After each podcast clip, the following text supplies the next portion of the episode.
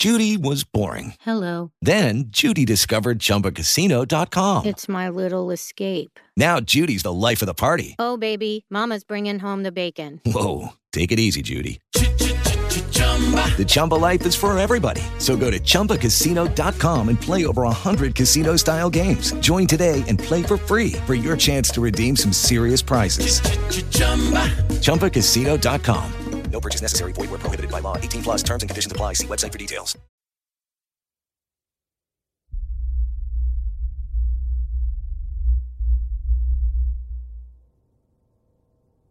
I go to a school in a big city that is one of the least safe cities in the U.S. I chose this school for nursing and definitely not for the location. I live in a row house, that's what we call it, off campus with four other girls. Cheaper and nicer than dorms, or so we thought. I guess you get what you pay for.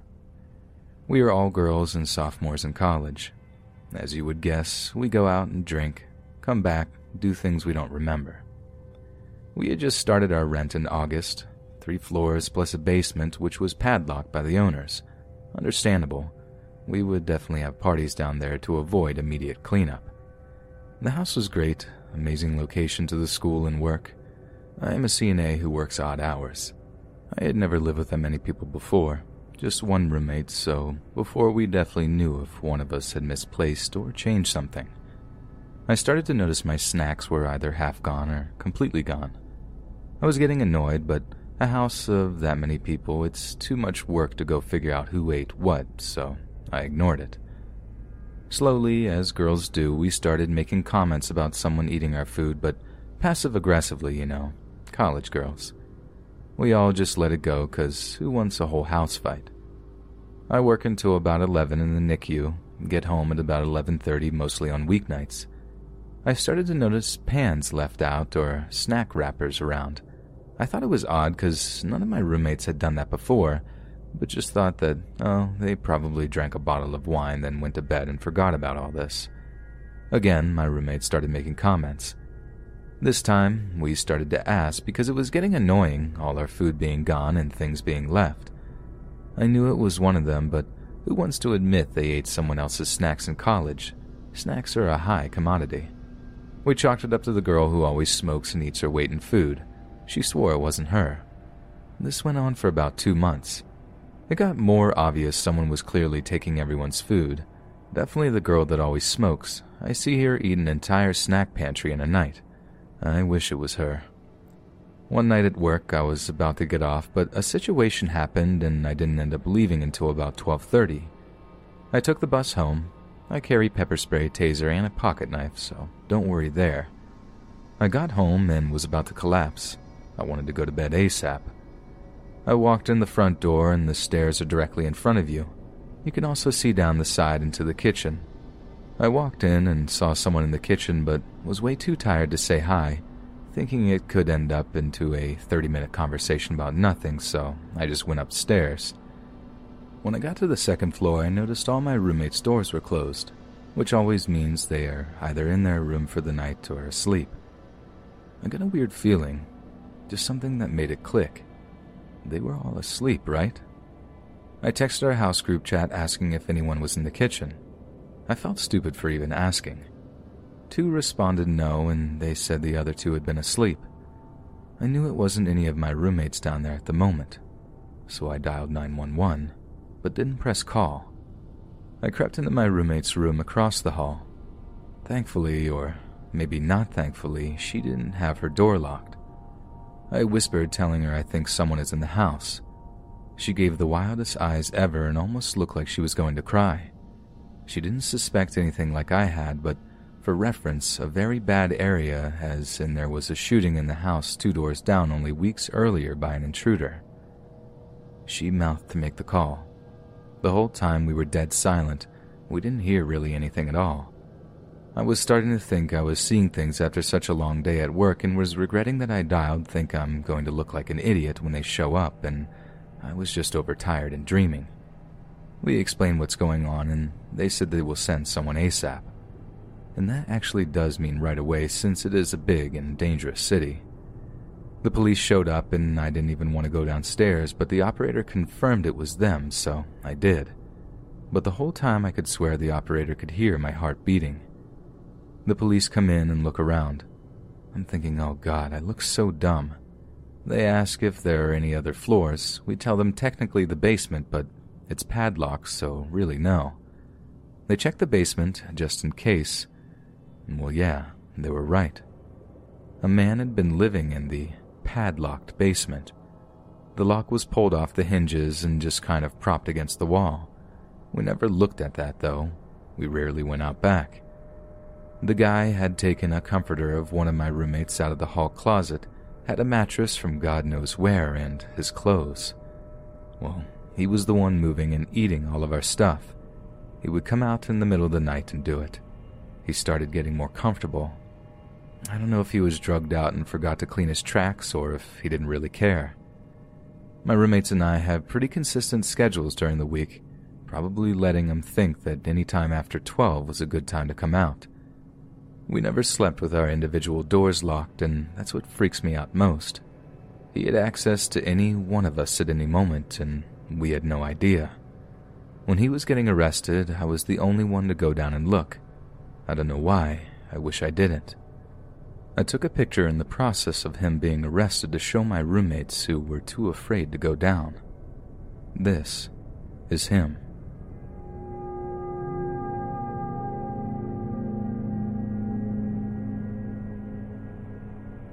I work at a higher end woman's clothing store in my state's largest mall. We're also seriously understaffed and generally only have one manager and one associate on at all times.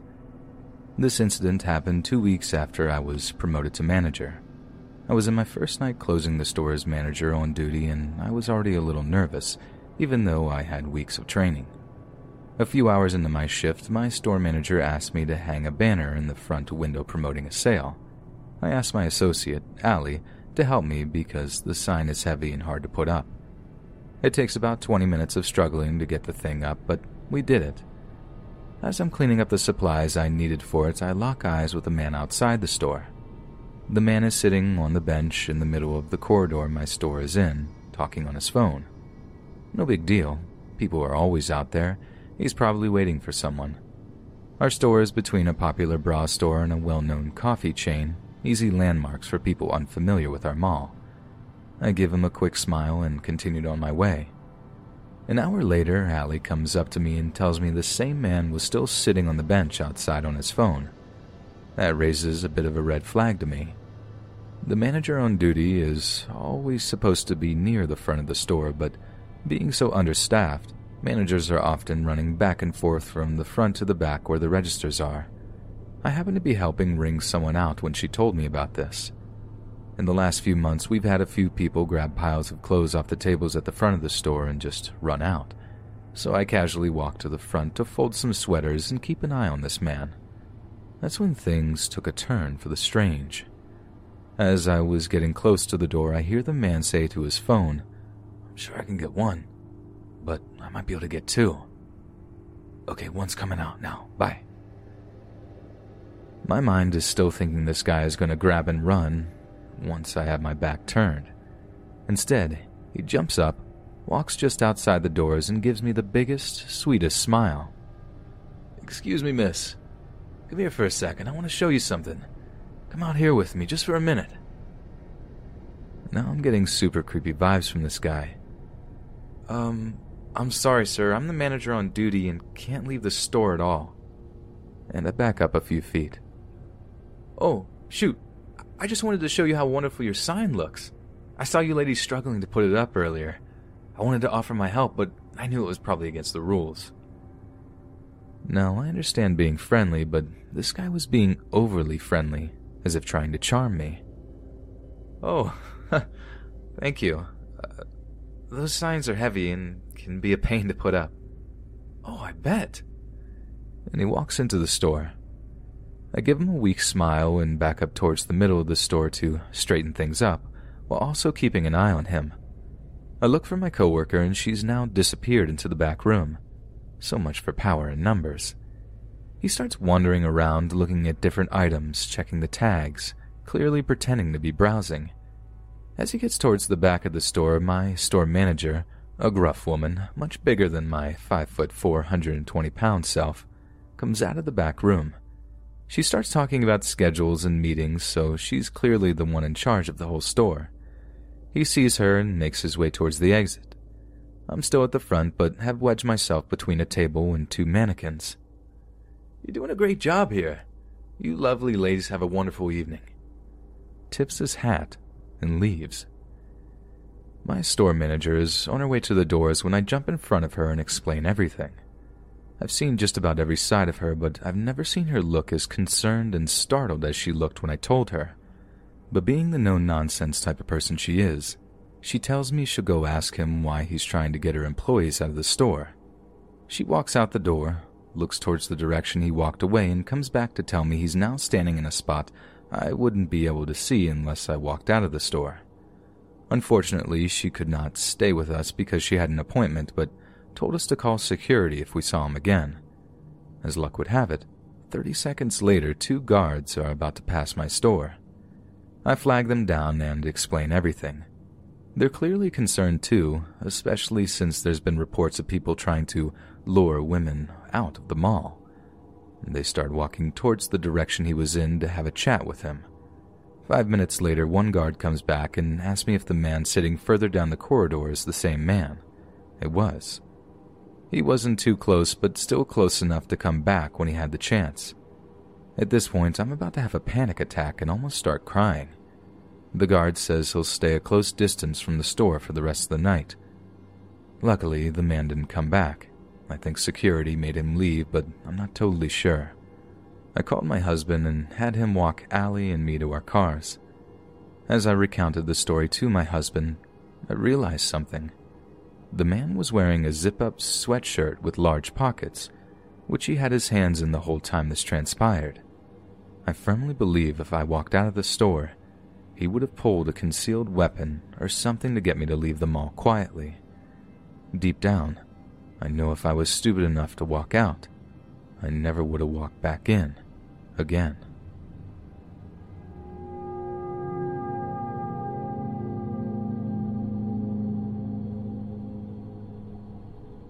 I'm a black girl, about five foot five, standard athletic build. I was a soccer and volleyball player, and I'm often told I'm very pretty. I say more decent than pretty. Also, I've got anxiety that makes me freeze up in uncomfortable situations, so that's been amazing. When I was 19, I worked at a craft store. The majority of our guests were either young kids working on a school project or elderly women looking for sewing supplies. When I first started, I worked 4 a.m. to 12 p.m. stocking shelves. I've been there about two days at this point. That morning, I was stocking sewing notions. Yes, I know, riveting. I overheard a very boisterous man talking to my coworker a few aisles away. He said her name almost every other word. Okay, Samantha. Well, Samantha, tell me, Samantha. That kind of deal. I assumed this guy was a regular or something that knew everyone by name. I kept stalking the shelves. I heard him say his goodbyes as his voice got closer. I saw a man about five foot eight, round bellied and white with shoulder length white hair, probably in his 50s to 60s. He glanced down the aisle and kept walking. I saw him walk back and forth past the aisle a couple of times, thinking he was looking for something. As I was stalking, I found a broken set of buttons. Whenever something is broken, we had to take it to the register to put it in a specific bin. As I made it up front, I realized he was at the register I had to go behind for the bin. As he was checking out, he turns to me and goes, Excuse me, are you a model or do you work here? I smile and say, I just work here. The cashier at the time gave him the sassiest eye roll. I began to walk away, and he asked, does your husband tell you how beautiful you are every morning before you leave? I kind of rolled my eyes because I'm quite clearly not married, seeing as I was 19. Not only that, but because my shift was so early, I never wore makeup, so I looked even younger. I said, No, sir, I'm not married. This, as usual, was a mistake. Sometimes honesty isn't the best policy. He perked up and said, Really? Do you want to be? He kind of chuckled. I began walking down the aisle, smiled, and waved back at him, telling him to have a good day. He then began to shout his phone number down the aisle. I walked a little faster and got back to my spot in the back of the store. That was weird, but it was over. Well, about 10 minutes later, I've now moved to zippers in the middle of the store. As I'm stalking, I feel somebody's body heat on my back. It's him. I jump because I'm a coward and ask if he needed something. He said, Of course. You. Insert the biggest sigh of my life. I smile and ask him again if there's something I can help him with. He sees my name tag and begins doing the same thing he was doing earlier with my coworker, constantly repeating my name. He wanted conversation, so I talked, but kept my back to him. My shirt was long enough to cover my butt, so I wasn't worried about him checking me out or anything, and he was about three feet away at this point. You're the most beautiful girl I've ever seen. Now, I'm all for compliments, but that's a reach. I'm serious. You are. Okay. So, what do you like to do? Eat. I mean, I was being honest. I wasn't realizing this was a massive invitation to take me out. Really? What do you like to eat? I tried to think of the most uninteresting things I could say so he would leave me alone on his own without me having to ask him to get out of my face and hurt his pride. Uh, Mexican usually. And what do you like to drink? He moved closer. I could now feel his body heat again and smell his musty, not musky, cologne. I don't drink. His voice drops significantly and he moves closer, now about five to six inches away from my ear. Mmm, so you're a good girl, huh? A good, fresh one. I can feel his breath on my ear. He's now standing beside me, practically with his whole front side touching me. I ignore the statement and keep working. At this point, my hands are trembling. It was getting hard for me to even put items on the hook. He continued talking softly in a deepened voice. So why don't you let me take you out? We'd have so much fun. I decline. Oh, please, baby. You would make me such a happy man you don't even know. I decline.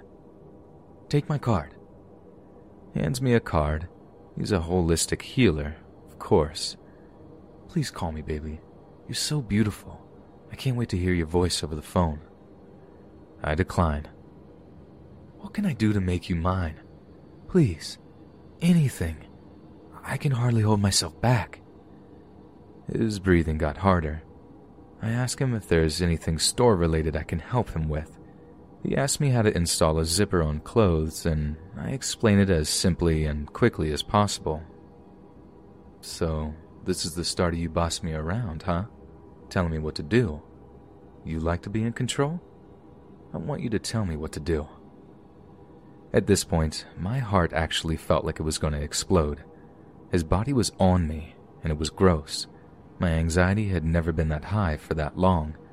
I could no longer think of any responses, no more customer service. I couldn't say anything. I just stood there silent. After a few more attempts with no response, he says, Don't think I'll forget where you are. I live close. I won't forget. I'm coming back for you. He never did come back, but I was terrified, especially because I walked home alone.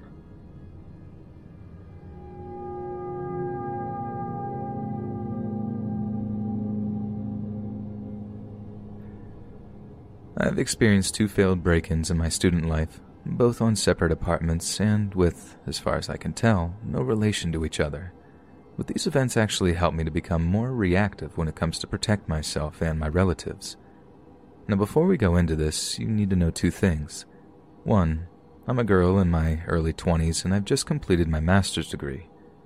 Over five years, I've lived in three different apartments, then gave up the last year and lived with my boyfriend's family more because I was fed up by roommates and struggling financially than because of the intrusions. Second thing, my dad left us, my mom, my sister, and I, years ago to live with his crazy girlfriend. She would threaten us by text and remind us she knew the address of our home. Because of that, I'm very aware of my environment at night and wake up very easily. First event took place in my second apartment. I live on the ground floor. It was one large room with three windows, one next to my bed, the other two 10 meters at the opposite next to the entrance with a view on the street. On the second floor were two rooms, smaller, each occupied by girls I barely knew, Marion and Alma. I did talk to Alma a few times and added her on Facebook, but that was it. Third floor was inoccupied at the time. It had been during a week or two at the beginning of the year, but wasn't any more as the residents living there would organize parties with friends that would then try to break into other floors' rooms. It had been empty ever since. At the start of the school year, October 2015, the street was busy.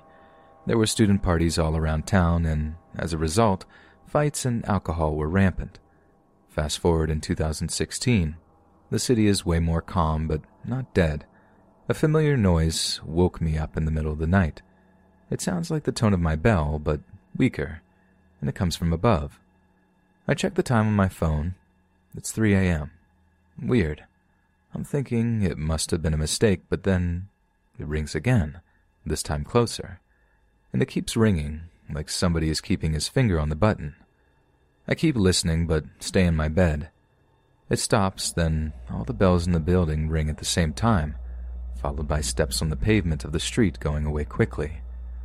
I stay awake an hour, then go back to sleep. The next morning, I sent a message to my mum. As expected, she is worried and asked me to talk to my boyfriend, who lives closer to the apartment than her. She also wants to know if I'm comfortable calling the police if it happens again. I say yes, but think it was just a dumb joke made by a drunk student and that I would not be bothered again. If only.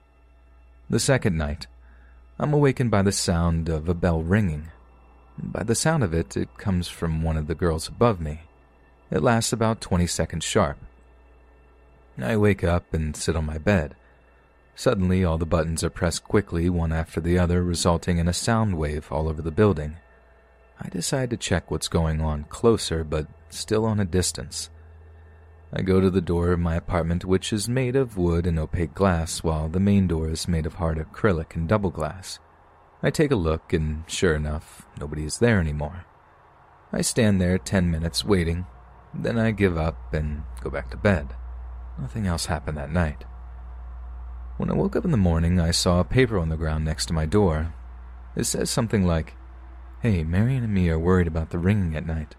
I'll send a mail to the landlord. Tell me on Facebook if you notice something else. Alma.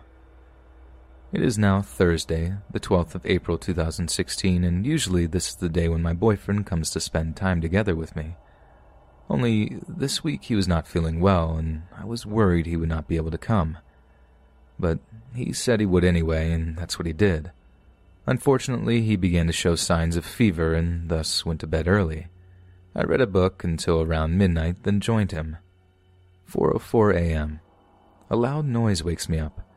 I emerge from a very deep dream, and it takes me a few seconds to understand what's going on. I hear my phone on the table. On the screen, I see a messenger notification. I want to grab it, but before I have the time, the sound comes back louder. It is not the bells, it is somebody trying to force the main door. I touch my boyfriend's face to wake him up and feel that he's very hot. I realize he will not be able to help me. I step over him and grab my phone. Alma sent me a message. There's somebody trying to open the door. What do we do? I'm too afraid. All the bells ring as if someone was sliding his finger across them. I still get a panic text. He rings at the third floor. I rush to my door and see a dark silhouette through the glass. As I reach him, he begins to shake the door very hard. I freeze for a minute. I recompose and shout, Stop! He stops. I can see him hesitate. Suddenly, a car comes into the street. He moves to a building to the left, next to my two windows, and now I can only see his shadow on the ground. The car stops, and a man gets off the back seat and says in a drunk voice, Thank you, stay safe. Then he closes the door and waves as the car goes the other way. He sees the creepy guy and asks me, Hello, do you need help? I hear him respond in a young but intoxicated voice. No, I wait for friends. The guy from the car tells him, Okay, good night, and goes away. Alma sends me a new message. Is he gone? But unfortunately, the creep is already coming back to the front door to slam the buttons, and worse again, to try to break in. Alma sends me, Tell him we'll call the police. I answer to her, I see him. Call them. I'll try to stop him. She says that she doesn't remember what the number is. I give it to her and shout at the man, hoping it would make him stop shaking the door. I shouted like three or four times without success. I look at my boyfriend, still in the bed, but awake and sitting, with the pale face of someone who's about to pass out or vomit. I take my keys, open my door, get close to the main door, and shout at the man, What are you doing? Now, I can see him, and he can see me. He's not tall, maybe about 1.6 meters like me. He has mid length brown hair and looks as sick as my boyfriend is at the moment. He wears dark pants and a white shirt under a blue and red sweater. Probably a student. He responds to me by shouting incomprehensible gibberish. He heads back to the door, hands first. I take a step forward and tell him to go away with the most angry face I can make. I realize I still have my phone, so I raise my hand and take a picture of him. He doesn't notice as he reaches for his own phone. He freezes for a minute looking at his screen, then, without even looking at me, goes to the left of the street and disappears. The police arrived five minutes later, but was not really helpful. Nor Alma or Marion came downstairs. I was alone, telling them which way he went, describing what the picture didn't show. The first police officer who talked to me, a woman, was apparently not convinced, even when I told her about the other attempts. She told me to get back in my room, lock the doors, and they would come back after looking around for the guy. They were gone, and while I was sitting at my table waiting for them, I looked at the picture taken around 411. The whole intruder thing lasted less than 10 minutes, and the police never came back. The wannabe intruder never came back, and in July 2016, I left that apartment. I never had so many friends coming for sleepovers than during this three months. After a few days, I realized how silly it was to go out in the doorway like this in pajamas at four in the morning. He could have done something. I didn't even feel like I scared him. A few months ago, I was going through my drive and saw that I still had the picture. I don't know why. I don't want to delete it, and I saw something I never noticed before. He was not wearing shoes, only socks on the cobblestone street. So I don't know why you came, weird guy, but I hope I never see you again.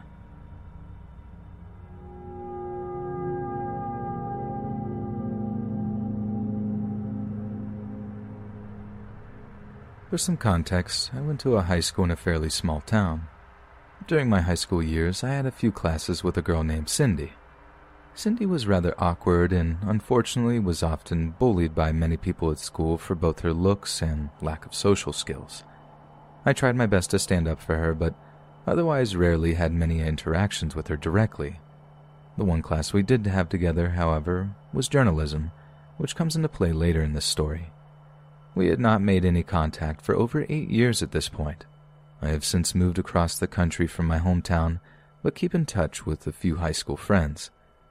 The other day, I got a call from a friend and figured she was just calling to wish me a Merry Christmas. However, she had actually received a letter meant for me. We have the same names and lived a few blocks away from each other in our hometown. The letter was hand typed, single spaced letter from none other than Cindy. Below is the content of the letter, where names and places have been taken out. I used an app to get the text and did my best to edit it, so. This is what it says Hi there, this is Cindy from high school. I wish you all on the former journalism team a wonderful holiday and a brand new year to 2019. I have written to a couple of people and will not be heard from anymore after this. I will not be attending the reunion for a lot of different reasons. First and foremost, I moved to blank. I'm going to school in January to become a CDL truck driver and then, after a few years, move to blank or blank to work in the oil fields. Depending on how good I make, I'm hoping to retire at 40. I have never worked a day in my life, and I understand some people like blank and blank who had an issue with my ambition. Even though they spoke badly of me, they also did with a few other people. But my presence happened to anger blank the most. I'm almost 30 years old, and I feel like the older I get, I need to stop pretending to be nice.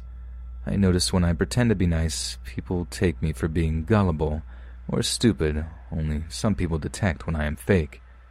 I know some of you guys in that class, including you and blank, were very sketchy to me.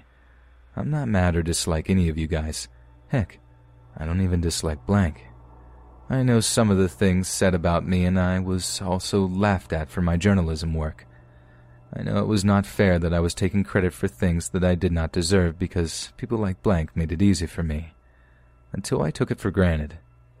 It is like hiring someone unqualified for the job and they make the same amount as someone who has worked there for several years. I spent a lot of my time focusing on having someone be with me and tell me everything is going to be okay. This generation was not going to cut it. If I was in a different generation, the right guy would have been there for me all despite of my troubles back then. Deciding to take on a job working in the oil field someday, I had to finally come to the conclusion that having a family and kids was not going to cut it. I'm willing to have all the willpower to focus on a career path that will give me a good and early retirement. I later realized that people focus on dumb things because they get it from the media. The difference is celebrities make all kinds of money where they do not have to work as hard and can spend all their wasted income focusing on things that are stupid. Regular people have to have ambition and reach a certain goal and separate their emotions, otherwise, you would end up on the streets poor. The point is, I know you guys pretend to be nice to me, but I'm not mad or dislike you guys. I know even Blank was an instigator and Blank was a bit of a snake. The only person I respected the most was Blank. She was honest, she did not like me. She was an assistant in a psychology class I took and handled things well between me and Blank, and she did not have to play any games or pretend to be nice to me. I respected that a lot. She was real, and I learned a lot from being like her in some ways. I am upset, though, that because of a French course I took, she believed these lies Blank said about me because Blank also lied to me about things people said that they did not say. I've never said a bad thing about blank. I wish you all well, but I'm just letting you all know that I'm not an idiot and I know what goes on, and I do not think I should be made fun of for ambitions that I had that I was not qualified for at the time. My mom did not meet my needs. She wanted me to take classes or get into programs for her satisfactory reasons. My mom wanted me to take French class when I was better off taking Spanish and get into journalism because she wanted me to be the next Jackie Kennedy. The difference is Jackie Kennedy came from a high class family and was taught manners at a young age. Recently, I met up with my younger sister, and she admitted that our mom did not teach us very much. My sister did better than me because she is younger and had seen my mistakes, and she does not have ADHD like I do. But she does get panic attacks once in a while, which I only know that if I'm paranoid on the wrong weed that I smoke or if I get a bad trip. I'm tired of people laughing at me and not taking me serious. I'm glad I moved out of blank because people made me feel like I was not enough to society, and whenever I ran into people from school, they would get hung up on things that I did when I was 16. People tell me to let go of the past, yet I had to deal with blank who would ask me dumb questions like if I ever had a boyfriend, or in a nasty tone ask me if I'm Jewish. Or she would talk about my eyebrows like every person did from school. I'm glad I moved. I'm a lot healthier and things are looking up. So, what is so unsettling to me is how manic and all over the place it is and why I was chosen to be sent this letter. No one else mentioned in the letter was sent one. We did some research and reached out to her sister, and she said she was still living in the town over from us and not where she said she had moved. The return address links back to a UPS store. Maybe I'm overreacting, but Cindy, I hope I never have to hear from you again.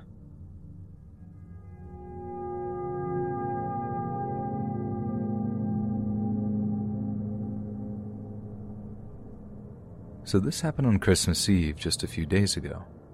For context, I work for a storage rental company that often has employees that live in off site apartments. I am one of these employees. On this particular day, I was not working, just at home getting ready to drive to my mom's, but I'm good friends with the girl who was working. to set the scene a little further, my home job is towards the end of a dead end frontage road next to a major interstate.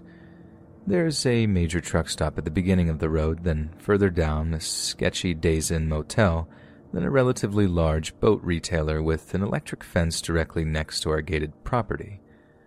Office is on the right hand side of the property, with my apartment directly attached to the office building, but my apartment door is behind the gate while the office door is not. Then further down the road were some businesses that were closed for the holidays, and finally the road ends. So even on a normal non holiday, we don't get a lot of people or traffic coming down the road, and being at the end of the road, we easily can see anyone who's headed our way. So now that we've got a setting, my coworker and I, I'll call her V, were just talking casually outside my apartment door when some guy comes jogging over from what looked like to be the direction of the closed and electrical fenced boat place. I thought that seemed slightly odd, but having lived in that area for over a year, I've noticed weirder behavior from legitimate people, so I ignored it. V asks him how she can help him and walks to unlock the office door for him, and I go inside my apartment to continue packing to leave.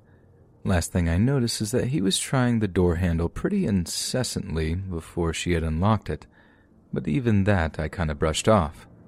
A few minutes pass, and V walks back to my apartment and steps inside to grab her hat that she left and tells me how weird the dude was. Apparently, he said he wanted to rent a unit but didn't have his ID or the 25 minimum dollars to rent the unit, so he left. V also told me that she could see the same police car, now, driving up and down the road and how strange it was. I told the cops drive down the road all the time and to not worry about it. V goes back to the office, maybe after spending two to three minutes in my apartment total. I hear muffled voices through the wall and notice she's calling my cell. I answer and she said, Please come in here right now. I honestly should have been much more concerned than I was, but still thinking she's overreacting, I casually stroll over to the office, open the door, and V is in one corner of the office pointing under the desk.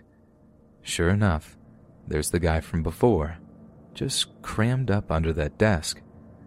From details I gathered after the fact, V left the office door unlocked during the minutes she was in my apartment. Believe me, she will never do this again. The guy was apparently hiding from the cops and had seized the opportunity to hide in our office when he noticed her leave the office. He sees me and starts waving a wallet full of cash around tells me all he has on him is cash and he just doesn't want to go to jail for possession. He'll pay us if we let him stay. He seemed pretty out of it, to be honest, and several dude you have to leaves from me later, he walked out without much of a fight. I lock the door behind him and we count the money. Notice that V's car keys had been taken off of her keyring and are on the floor where he had been sitting. We debate calling the police, but by this point there are three or four cop cars with lights coming down the road. I go back to packing. V keeps the door locked. At this point, it's time for me to leave, so I'm not late for my holiday plans, but last thing I did was stop and talk to an officer on my way down the road to get the final story and make sure V would be safe by herself. I was told that they caught the guy in the woods behind the property. Apparently, he stole a car, took it to the truck stop for some reason and thought he could get it to push start while there. He could not. The cops then found him with drugs on him before he took off running. And well, here we are. So glad that he was not violent in any way and left my office peacefully. Things definitely could have gone differently. Also hoping he stays locked up for a while and forgets about the girl who kicked him out of his hiding spot.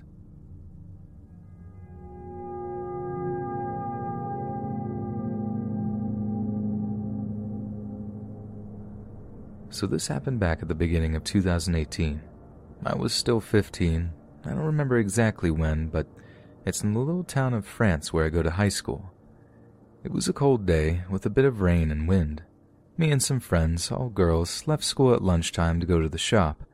We wanted something to eat, thus we were wandering in the different shops' aisles. But something felt wrong. Me and the girls with who I stayed, Aurora, felt a strange feeling like as if though someone was watching us. We noticed a guy who was always in the same aisle with us or the next one. He looked very strange, like he was not really there.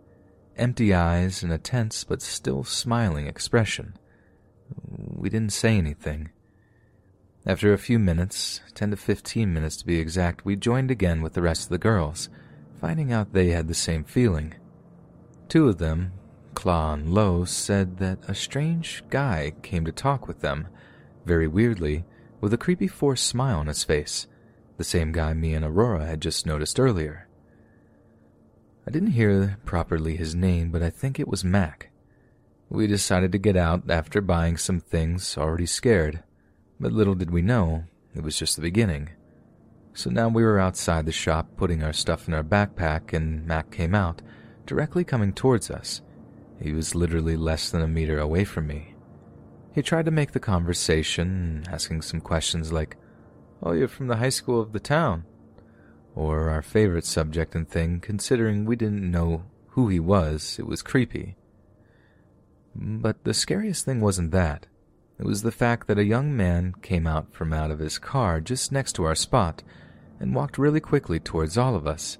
He then shouted, Bro, let the young ones alone. Stop doing this. And then left the shop very quickly.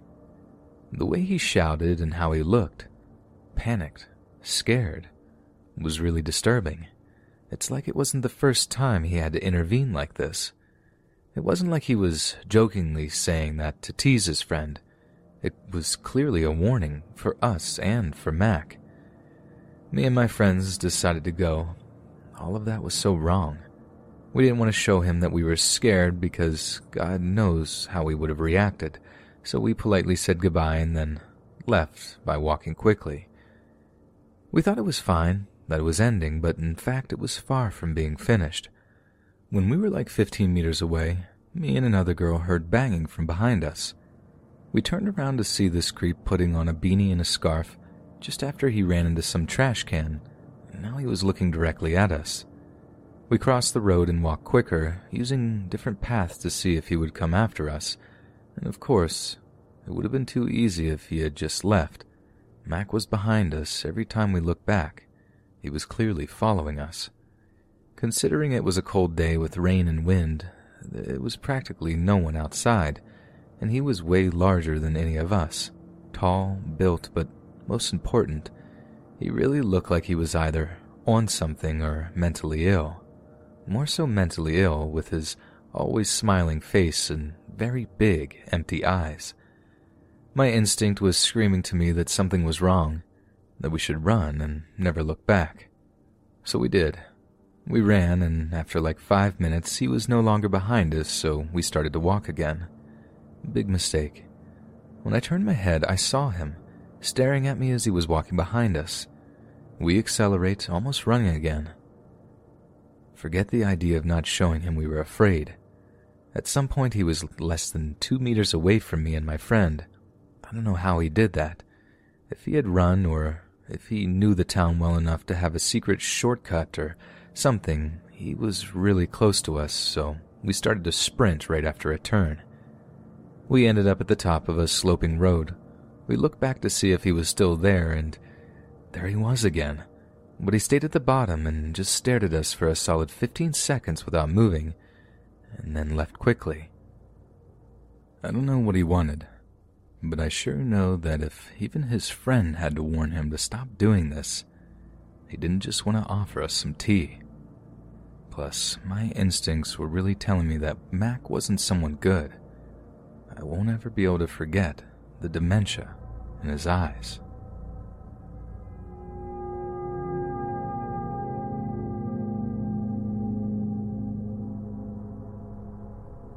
This happened five years ago today, marking this experience's fifth anniversary. At the time, I was a shy, conservative, religious, sheltered college kid whose social interactions are very dependent on school related activities. Today, I'm still pretty shy, conservative, not so religious, currently an NEET, and I barely have social interaction nowadays, but I digress. Being the religious person that I was then, I had requested that my family and I attend Mass on the last Sunday of the year. Sunday came, and Mom was the only one willing to accompany me.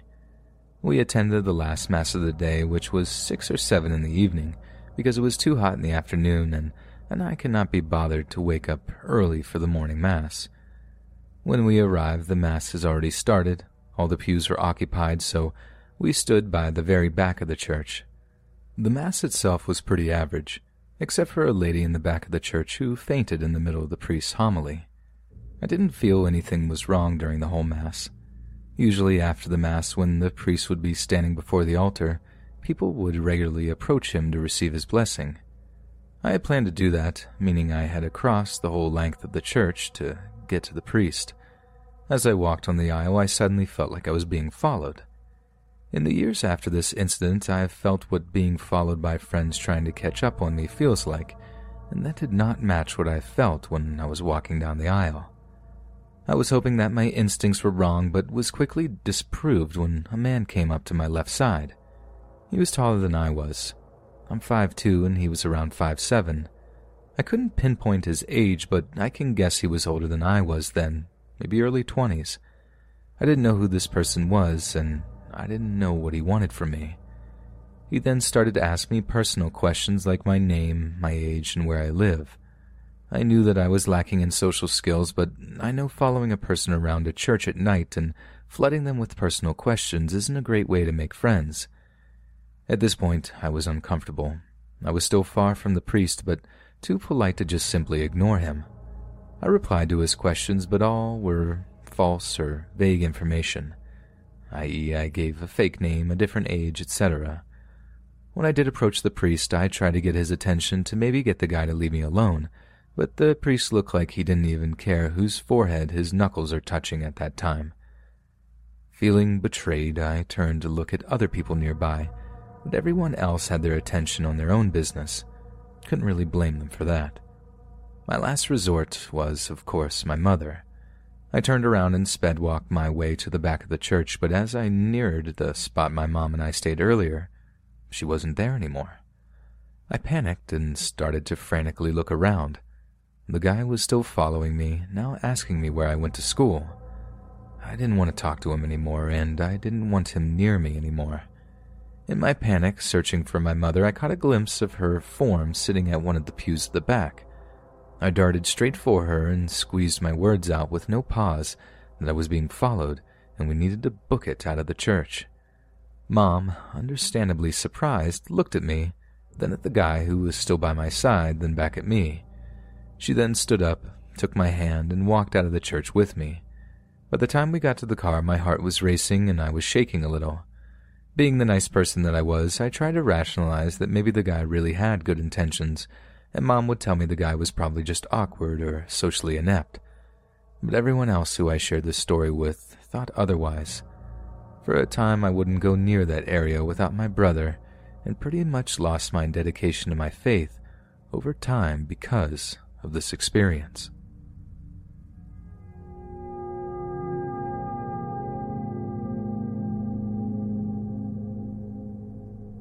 My sister and I travel to Florida just about every summer, if not every other.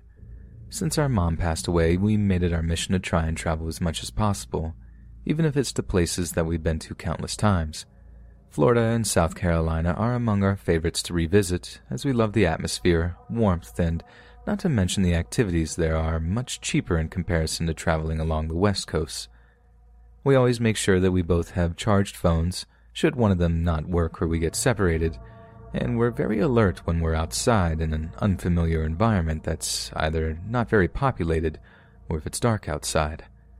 My sister is much more on edge than I am when it comes to this, and I always make eye contact and smile at strangers, whereas she'll avoid looking at people should it be dark outside, a sketchy environment, etc. I usually haven't gotten in trouble because of this before, but nevertheless, it's definitely something that I get nagged at more after this incident. This happened in the summer of 2016, possibly 2015. My memory is a bit hazy when it comes to remembering dates. We had just finished traveling around the Orlando area and we had went out to eat.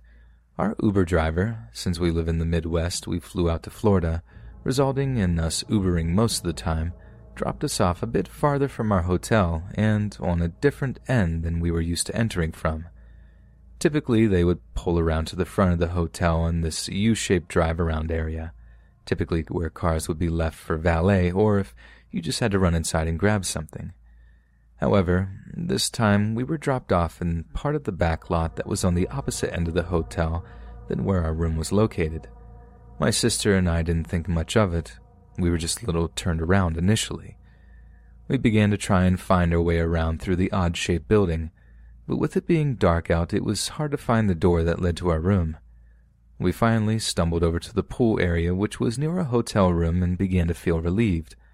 My sister was beginning to get slightly nervous and anxious with walking outside this late at night, and with our hotel not being the nicest one in the area, so we slightly sped up our pace to get into the comfort of our hotel room.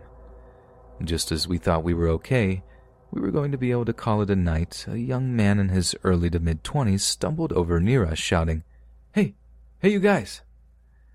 As I mentioned earlier, I had, and still do, have the bad habit of making eye contact with strangers. I turned around and looked at the guy, and my sister whipped her head around, giving me a kind of look that yelled, What are you doing? The guy came closer to us, and we could tell something was off, but he began rambling away, and we were a bit shocked. He kept asking if we were with the group, and when we asked him what group he was talking about, he goes, The business group that's here, the one throwing the big party. We looked at each other, slightly confused, and told him we didn't know what he meant, and we began to walk away. He looked at my sister and said a few more things like, You're pretty. You two should come party with us. We thanked him and declined politely, saying we had to go. This is where things got weird. He begins to follow us back and begins talking to my sister. He started to call at her and say things like, Hey, come here, come back here. She turned around, thinking maybe he had something important to say. I'm not entirely sure why she turned around. This is the only somewhat logical reason that I can come up with. When she turned around, he kept walking towards her slowly and kept saying, Come here. Getting quieter each time. He began to get really close to her and looked as if though he was going to try and kiss her or something of the sorts. At this point, I had my phone out and was recording, keeping it at my side in case something happened. I held it up to my ear, acting like I was getting a call, and I started talking on it. Oh, hey. Yeah, yeah, I'll, I'll be right there. I remember saying it on my phone. The guy had looked at me at this point and took a step back from my sister. I grabbed her by the arm and began to walk back to our hotel room really quick, and I said something along the lines of how there was an emergency and we had to go help her husband out. The guy stood there and just kept yelling, Come back! We ignored him and went into our room and locked it. Probably not the brightest idea looking back as the doors to the hotel rooms faced outward and he now knew where we were staying. I remember hearing him on the phone or talking to somebody ten minutes later and I looked at the peephole. I couldn't see much as it was pretty late at night, but I could hear his voice and make out a tall silhouette near the palm trees outside the door. I called the hotel lobby and let them know at this point, and we just called my sister's husband and let him know what was happening. After about ten minutes or so, he must have left and nothing eventful happened afterwards. We're still not sure if he was on something or just generally a weird dude. We also don't know if he was trying to kiss my sister, which seems pretty accurate given the tone of his voice he used and his body language. But either way, his actions were unwarranted and definitely unwanted. I don't have the phone that I recorded the video on, but it might be on my old laptop back home. If this is the case, I'll try and upload it here somehow so you guys can all see what I meant by his tone and see the proof of this situation as well. Be careful out there.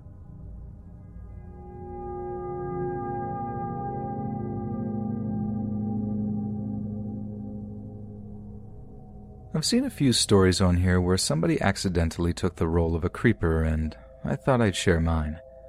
I don't think I traumatized anyone, but I did give them a fright. Some information I'm a small female, mid 20s, softly spoken, but I wear a large black hat, hide my hair, and dress like a tomboy, so I'm sometimes mistaken for a guy before I speak. It's probably even easier to mistake me for a man if the light isn't very good, which will probably become relevant later. I used to live deep in the countryside in the proper middle of nowhere. I hated it. There were perhaps four houses in a two mile radius, all separated by acres of fields and trees. The nearest village was a mile away, and my house was a half mile away from the nearest main road. I couldn't drive, so I walked everywhere. I would go to town to work via bus, came back late in the evening, and hop off the bus on that main road and commence the half mile walk to get to my house. The walk involved going via a winding and abandoned country road that was surrounded by bushes, fields, and the odd sheep.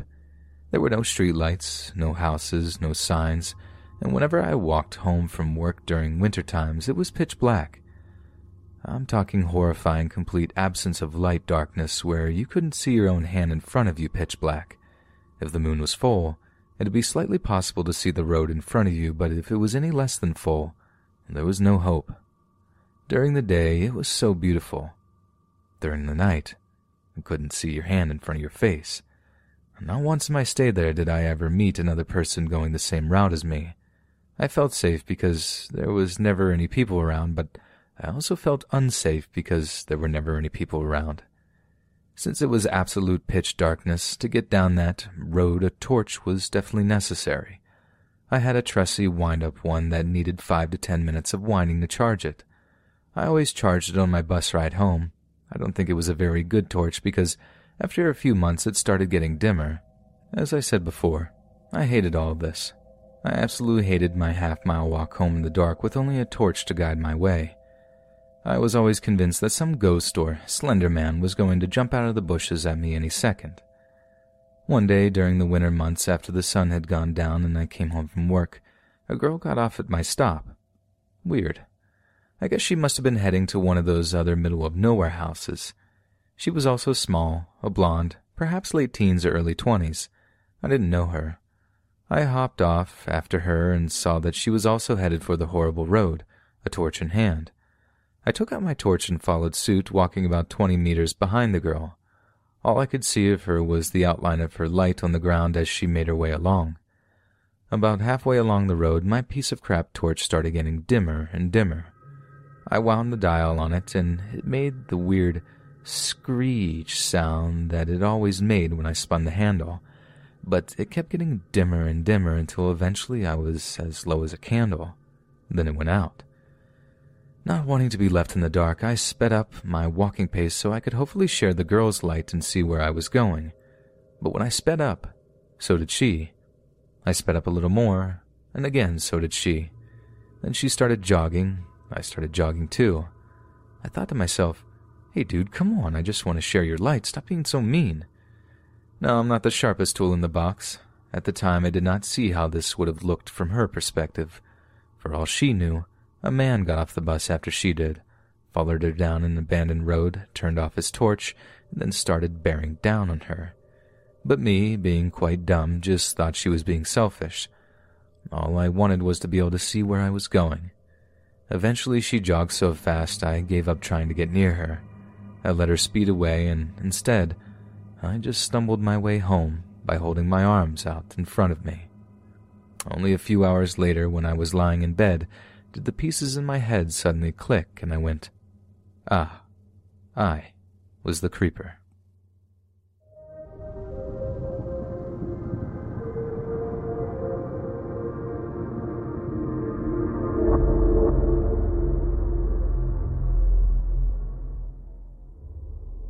During the 1990s, TV shows like America's Funniest Videos were among some of my favorites. The videos I liked the best were when people would get kicked in the nads by an animal like a goat, or their kids would whack them in the head with a big plastic bat. I spent many an evening in front of the TV doubled over laughing at others' bad luck. I'm aware that not all people find this kind of stuff funny, but I'd wager, judging from the popularity of the Three Stooges, that there's more of us out there than care to admit it. However, since the following happened, I'm a lot less likely to mock others in their times of misfortune. Since I was about 10, the male members of my family, in the early years this consisted of my dad and his brother, took an annual trip to British Columbia to hunt moose. This usually took place around late September or the closest time to that all those involved could get the time off. Since the first year of the hunt, I'd begged to go, but was always told I was too young. This ritual was repeated year after year until I was 14, when it was finally decided that I was mature enough to handle it. Now, I'm going to stop here and address something I'm sure will come up in the comments once the story is posted. I am well aware that there are many reading this that hate hunting. I'm not here to field a bunch of angry comments regarding your feelings about the act of hunting animals. Please send those to PETA. I'm here to tell you a story about something scary that happened in the woods. Well, now that I'm off my soapbox, I'll continue with my story. Being allowed to join the hunt in my family was sort of an unspoken rite of passage, an unofficial stamp that I was now a man, and you better believe that's how I felt. In order to prepare for the hunt, we made our trip to Cabela's to get all the stuff I needed for my kit to move forward. The remainder of the stuff was handled by the outfitter, all the way down to the flight in. At the end of September, everybody packed up for the long flight, and before I knew it, we were standing next to the small river that was the base camp of every hunt since the beginning, four years before. We enjoyed a massive dinner that evening, and although I was exhausted, I got very little sleep that night, mainly due to excitement. Morning came all too soon, but my adrenaline high kept me going. Before we left out that morning, the outfitter held a brief safety meeting in order to remind all those attending that we were in a dangerous area. Whether it was a grizzly, wolf, or a rutting bull, we had to keep our eyes open because there was a lot of things in these woods that could hurt us. After the meeting, we headed out. I was in a group with my uncle and one of the guides. After a hike of about five miles with a pack on my back, I was starting to drag. The lack of sleep was catching up with me. The guide must have noticed I was tired because he suggested we take a break at a small clearing at the top of the steep hill we had just hiked up. The break came just in time. I threw off my pack and lay down next to the remnants of an old fire pit. The other two put down their packs and began pulling cooking pots and a small stove out, preparing to, what I assume was make some coffee or snacks. About the time everything was set up and the stove began blazing, a loud crashing noise came from the tree line, only a matter of feet away from us. We jumped up in time to see a massive bull moose charging out of the trees. We all scattered, trying to anticipate where the bull was headed. We were unable to get our rifles because they were laying against a tree behind the bull. None of us were stupid enough to make a target out of ourselves by circling behind a raging moose. I found a tree large enough for me to shimmy up. From my limb, I saw the bull take aim for my uncle, who himself was still running in circles looking for a place of safety. Unfortunately for him, the bull was too close and managed to close the distance too quickly. As he came closer to my uncle, he dropped his head and drove his antlers into my uncle's chest and arms, which he had raised to protect his face from the strike. The bull struck with such force that my uncle was driven off the edge of the cliff that we had climbed up only minutes before and disappeared. The bull stopped at the edge of the cliff and looked around for another target, huffing the whole time. The guy took the opportunity to go for his gun. He took a big breath, aimed, and fired. The moose dropped where it stood. Once we were sure the moose was dead, we ran over to the edge, dreading what we would see. My uncle lay motionless at the bottom of the gravel strewn hill. While not being a sheer and super tall cliff, it was still high enough to kill a man if he fell off it, and at first I was sure that was what happened to my uncle. To my relief, I could hear a quiet but audible moan coming from him. We scrambled to the bottom as fast as we could, and when we got there, he was still moaning. The guide, whose name was Roger, swiftly took control and told me what to do to help him. He also told my uncle not to move in case he had a neck injury. Thankfully, he had landed on his back, so we didn't have to move him much. Roger went through a checklist of questions to find out the extent of his injuries. It was obvious that my uncle had a broken arm. The bone poking out from the skin of his forearm made me kind of queasy, but I managed to hold myself together. I helped Roger create a makeshift splint for the break, and I did the best I could to keep my uncle conscious. My biggest fear was he would go into shock. Roger pulled out this weird looking radio thing that I found out later was a satellite phone and called for a helicopter to evacuate my uncle. Luckily, the outfitter we were using required his guides to be certified in first aid. His knowledge provided him with the ability to give the rescue team a very good idea of my uncle's injuries and condition. He saved my uncle's life, and for this, I'll always be thankful, and every year when I see him at the hunting camp, I thank him again. The chopper arrived about 30 minutes later and took my uncle to the hospital. The list of injuries came up to the compound fracture of the ulna, five broken ribs, a collapsed lung, and a compression fracture of the thoracic vertebrae. We spent the next couple of weeks there, and when he was released, we took the first flight home. The next year or so was quite a battle for him. The ribs and the broken arm healed pretty quickly, but the two surgeries from the fractured vertebrae left him laid up for almost another six months, and the after effects from the concussion has left him with some long term memory issues. As if it couldn't get any worse, he's been forced to live with constant pain to the extent that he has to wear a morphine pump. I would expect any man to give up and spend all this time at home, but he's never let this whole mess ruin his life, and he's still been able to keep a smile on his face. He still attends the hunt every year, although he's left the hunting part to the younger men, and he and Roger have become pretty good friends. And by the way, when we got back, we realized we had completely forgotten about the moose. We had written it off as an unfortunate loss, but a week later we received two large parcels from British Columbia. One was 100 plus pounds of moose meat, and the other was the mounted head of the bull. He was indeed a fierce looking creature. The note included simply said, Here's a reminder of your trip. Get well soon, Roger.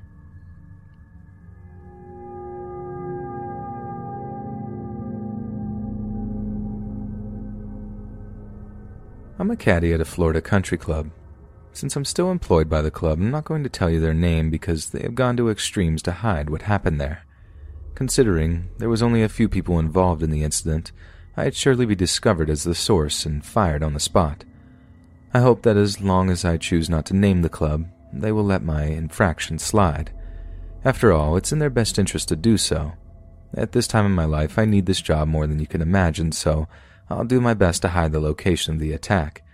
In fact, the only reason why I would risk my job at this point is that I feel that there are areas at the club that present a tremendous risk to club members and those working there.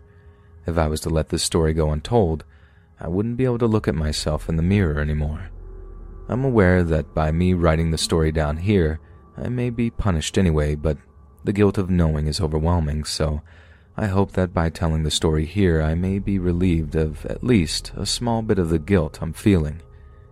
In the many years I worked at the club, I've seen my share of animals attacking members and their guests.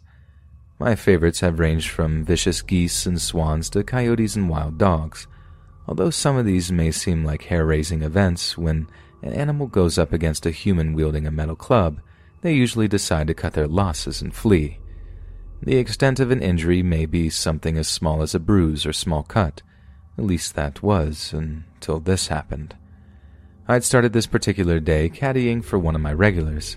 This regular was a well known surgeon in the area, and despite having his abusive days, he always compensated me well for putting up with his behavior.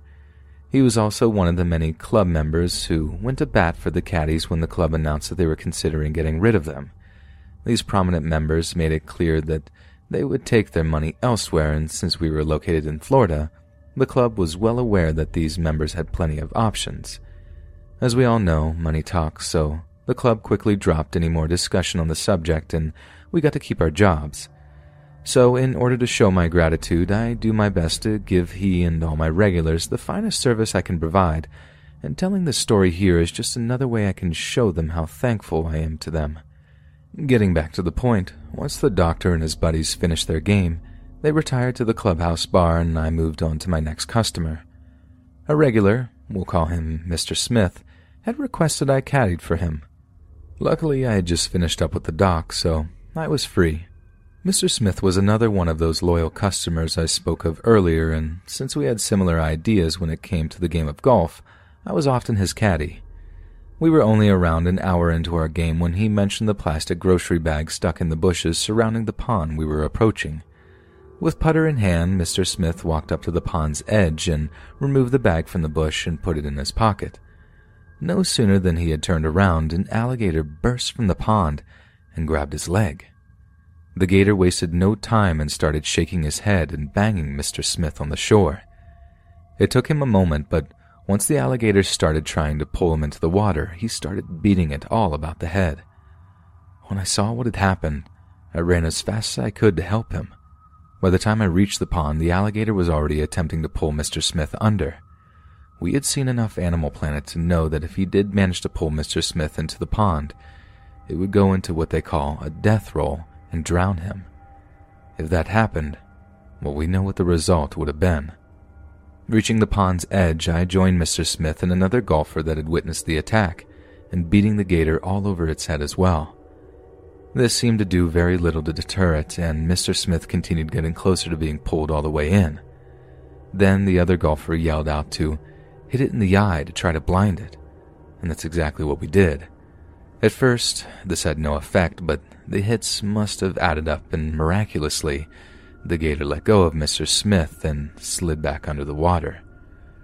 We didn't hesitate to pull him away from the water a good 20 yards so the monster wouldn't be able to grab him again.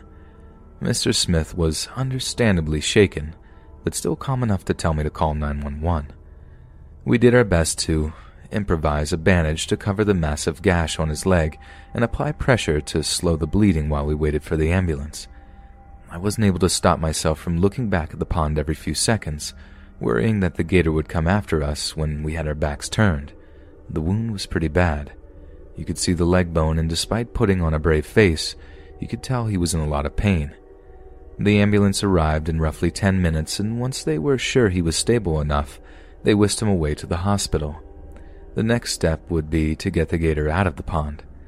The police must have called Fish and Wildlife because they arrived with some guys to trap it. It took a couple of hours, but eventually they dragged the 10 foot monster out of the pond. Being a native to Florida, I've seen some big gators, but this thing was a monster. The wildlife guys and their trappers hog-tied the gator and wrapped a bunch of tape around its mouth. It was thrown in a box and taken away. I'm not sure what became of the SOB, but if it was up to me, it'd be shot and made into a pair of boots for Mr. Smith. Some members came along later and said that they had seen a much smaller alligator splashing around in the pond, but after an additional one hour search, no other gator was found. The sightings were considered confused identifications, whatever that means. The club did all they could to push this rhetoric and kindly asked all those involved to keep it quiet for the good of the club. Regardless of what the trappers may think, these members that said this are trustworthy people and shouldn't have been written off. I fear we may have a tragedy before they are taken seriously. Smaller gators become big alligators, it's only a matter of time. As for me, I do my best to stay away from any body of water on that course. Better safe than sorry, I'd say. That night, I visited Mr. Smith after work. They were going to keep him for a day or two, I guess. The wound in his leg needed 45 stitches, he said, but other than that, he said he'd gotten off lucky. This was the king of understatements as far as I'm concerned. That beast came so close to getting him, and I was realizing that the whole mess had shaken me up. I could only imagine he was going to have PTSD for a while. I still have an alligator dream at least once a week, even all this time after. Mr. Smith was back on the course in less than a month, and I was his caddy as always. He tried to thank me for helping him, but I was quick to remind him that it was the other golfer that came up with the idea of attacking the eyes. I guess he had forgotten about the other golfer being there, but I can't really blame him. He had his hands full. Despite talk of lawsuits being passed around by a few members, Mr. Smith was just happy to be back on the course and on his feet. He had expressed a fear in those moments as we sat there attempting to slow the blood flow from his leg that he may never be able to play golf again. So I imagine money is the last thing on his mind. We pretend on those days that I joined him on the course that life is slowly going back to normal. However, every time I pass that pond, I can't help but be reminded of the danger that slowly grows, day after day, in that dark body of water, and dread the moment that it finally lashes out and attempts to claim another of the unsuspecting and ill prepared.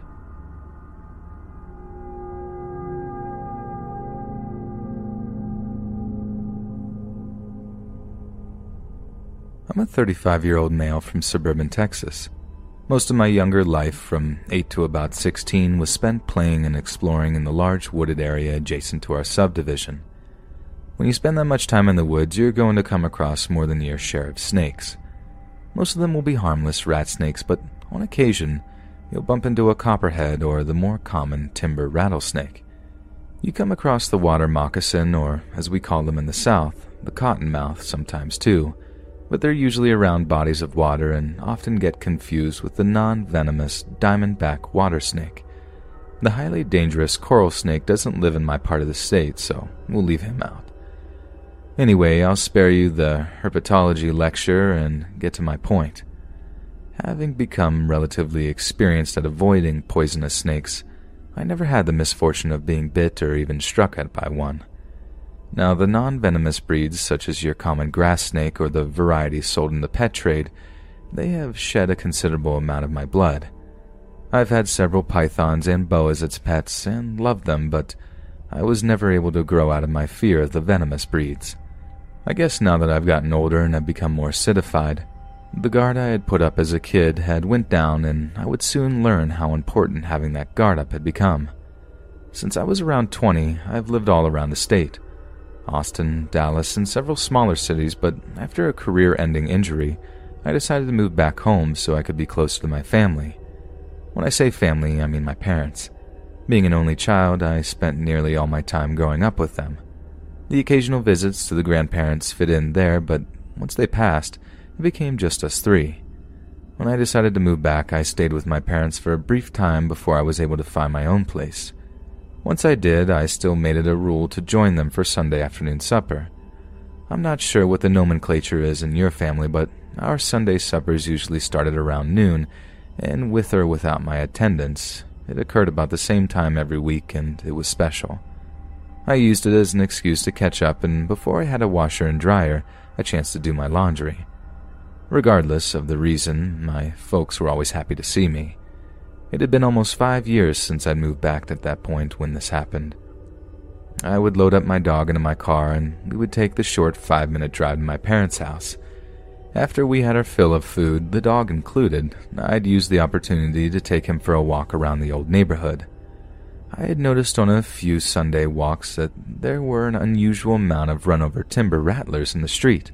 The venomous snakes had always stuck to the woods and never came into the development.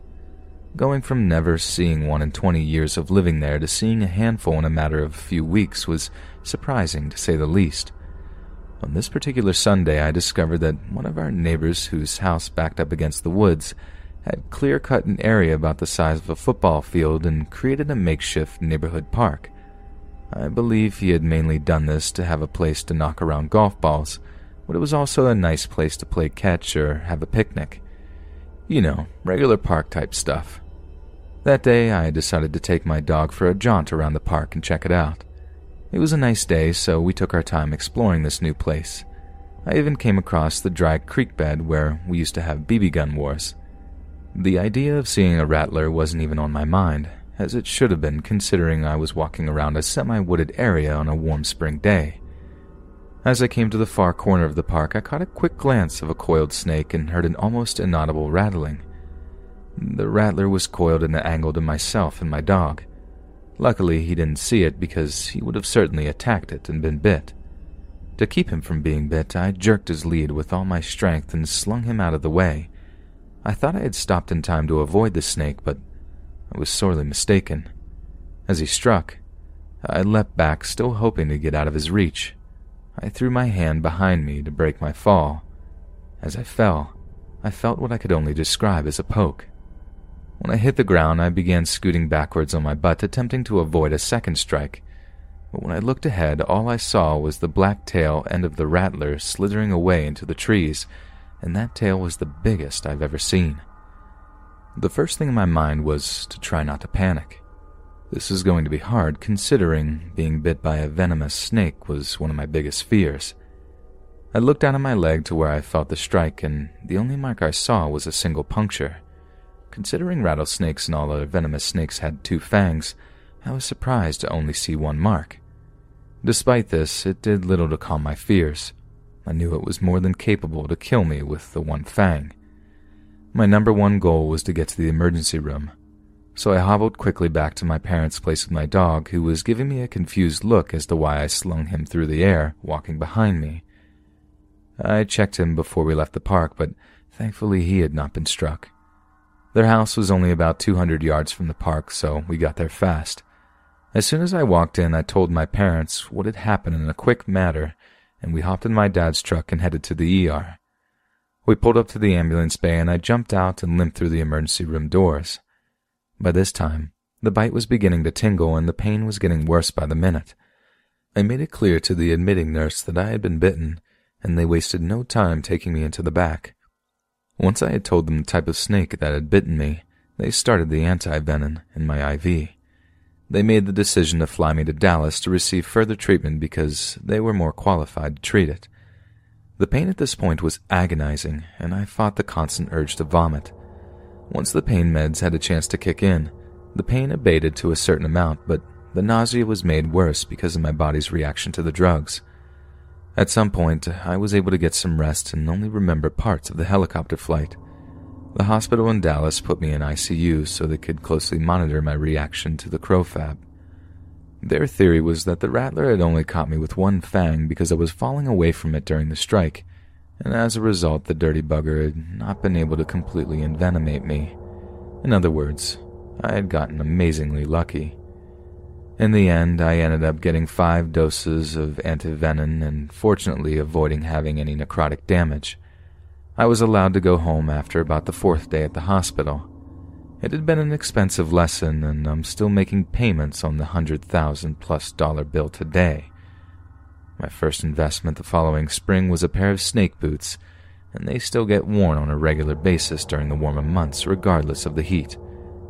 After all, I'm not going to let some angry snake ruin my love for the outdoors. Since then, I have yet to come across another rattlesnake, but if I never see one again, it'll be too soon. That's pretty much the meat and potatoes of the story, and I'll spare you the boring parts. However, before I go, I'll leave you with a little warning. I was recently watching a news report from somewhere up north talking about the timber rattlesnakes being a protected species due to its dwindling numbers. I could only shake my head. They may be rare up north, but there's plenty here, and regardless of their numbers, they're just as dangerous. No matter where you live, keep your eyes open and be careful. It only takes one bite to change your life forever.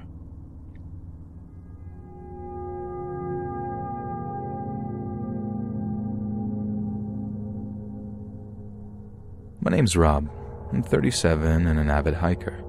The following incident happened 10 years ago. My love for nature had been with me since childhood. It's become so strong I took a job working summers at Yosemite while I attended college. I did consider applying for a permanent job after school, but that was not to be. My life pushed me in an entirely different direction, but I'm still happy where I ended up. My decision to go into education gave me the opportunity to expand the minds of the young, but still have a large amount of time off to explore and enjoy the outdoors. The best of both worlds, as they say. The week in which this story unfolded was just like any other summer week. I had taken a five mile hike the prior month, and my family and I had a week long camping trip scheduled for the last week before the start of the fall semester. The early part of the week had been taken up by the usual errands and small tasks to do around the house, but I knew that by Thursday, the remaining two days would be free to enjoy in any way I choose. Then Thursday morning came around. I made the kids breakfast, and once they finished, they scattered around the neighborhood to hang out with their friends. Being at the age that they could take care of themselves, 14 and 16 respectively, I was now free to do what I wanted, and what I wanted to do all week was take our dog, Lady, and go for a hike in the hills outside town. My wife worked until at least five every day, so I called her to let her know what my plans were for the day. The call went to her voicemail, which wasn't an odd thing, considering she was a psychologist and more than likely was with a patient when I called. Any time I went on my long walks or hikes, whatever you choose to call it, I made sure to leave her as much information about where I was going and when I planned to be back, so she would know when to expect me home or when to send help if I didn't return when I was expected to. This is something everyone should do when they go into the outdoors. It's a smart thing to do. Anyway, with that taken care of, I grabbed my small pack and lady's leash and we loaded up and headed out of town.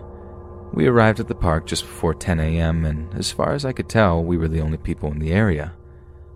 I hooked Lady up and let her out of the car, threw on my pack, and we headed down the trail. Once I was out of sight of the road, I stopped to take my 38 out of my pack and placed it into my holster tucked into my waistband. I do have a CCW permit. I started carrying a pistol a few years before this happened when I came across a drug deal behind a grocery store and had one pulled on me. I was led to believe I was about to die. I'm not sure if the guy was serious, but if I'm ever in a spot like that again, I'd like to be able to at least even the odds. But that's a story for another time. Lady and I had been hiking for about 10 minutes when we came to a blind corner. We were walking uphill and were unable to see what sat at the top of the hill.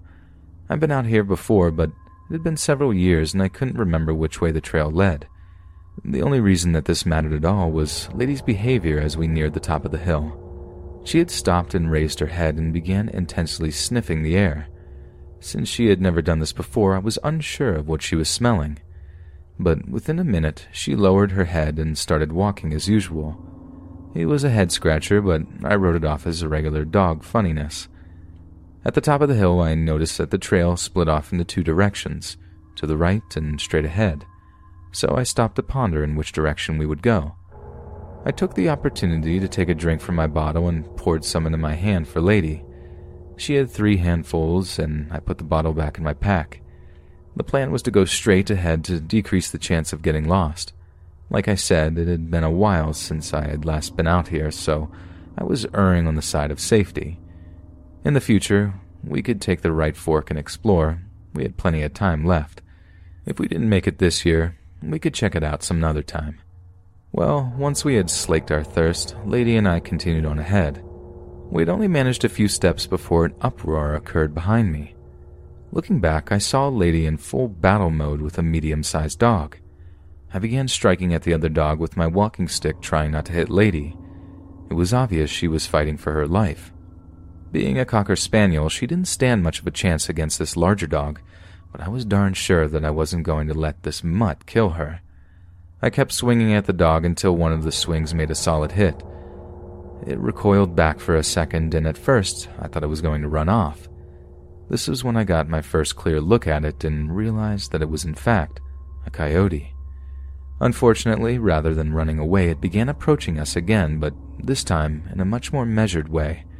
I could tell it was making the judgment as to whether it should renew the attack. I had had enough of this crap and I wasn't going to give it a chance, so I drew my pistol and shot it.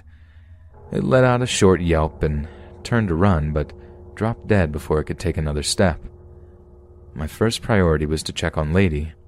She was very bloody, but the only wounds that I could see were two deep puncture holes on the back of her neck and a deep tear to her back leg.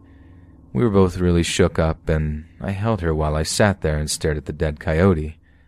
It took a few minutes to get myself together, but once I did, I picked up Lady and ran to my car where I had left my phone. The police and animal control arrived in about 10 minutes. Police had been notified by the dispatcher that I was a CCW permit holder, and I left my pistol in my front seat so that they could examine it or whatever they do under these circumstances. But once they were able to confirm that the coyote had only one wound, and I had just the one round in my gun, that was as far as they took things. While I waited for the cops, I raided my first aid kit for bandages to treat Lady's wounds at least in the best way that I could until I could get her to the vet. I quickly led them to the body of the coyote and they released me so I could take her to the emergency vet clinic. Luckily, the clinic found no other wounds on her. Once she was cleaned up, all it took was 20 staples and some bandages. However, they followed this good news up with the bad news that she would have to be kept in quarantine for 10 days to observe her for signs of rabies. I wasn't overly concerned about the rabies since she had received her shot just two months prior. The worst part would be having to explain to the family that she would be away for all that time. She was a very important part of the family, and she'd doubtlessly be upset herself. She'd never spent a single day without us. During Lady's ten days away, the investigation took place. The police were satisfied with my description of the attack and closed their part of the case. Apparently, it came out in the media soon after that a coyote had been seen chasing and stalking multiple joggers, and one report stated that a local resident's dog had been ripped through their chain link fence and killed by a coyote. The animal control department notified me that the coyote did not have rabies and after the 10 day period, Lady got to come home. She certainly seemed happy to see us, and I can guarantee that we were all overjoyed to see her. After a few follow ups, she was given a clean bill of health and was completely healed up in three months. There is one lingering effect from the attack, however. When I take her on walks, she spends a lot of time looking behind her to make sure no other animal can sneak up on her. The fact is, if I'm being honest, I'm a little jumpy on walks myself, so I can't really blame her. When all's said and done, I'm glad we both made it through the whole thing, and I imagine my family feels the same way.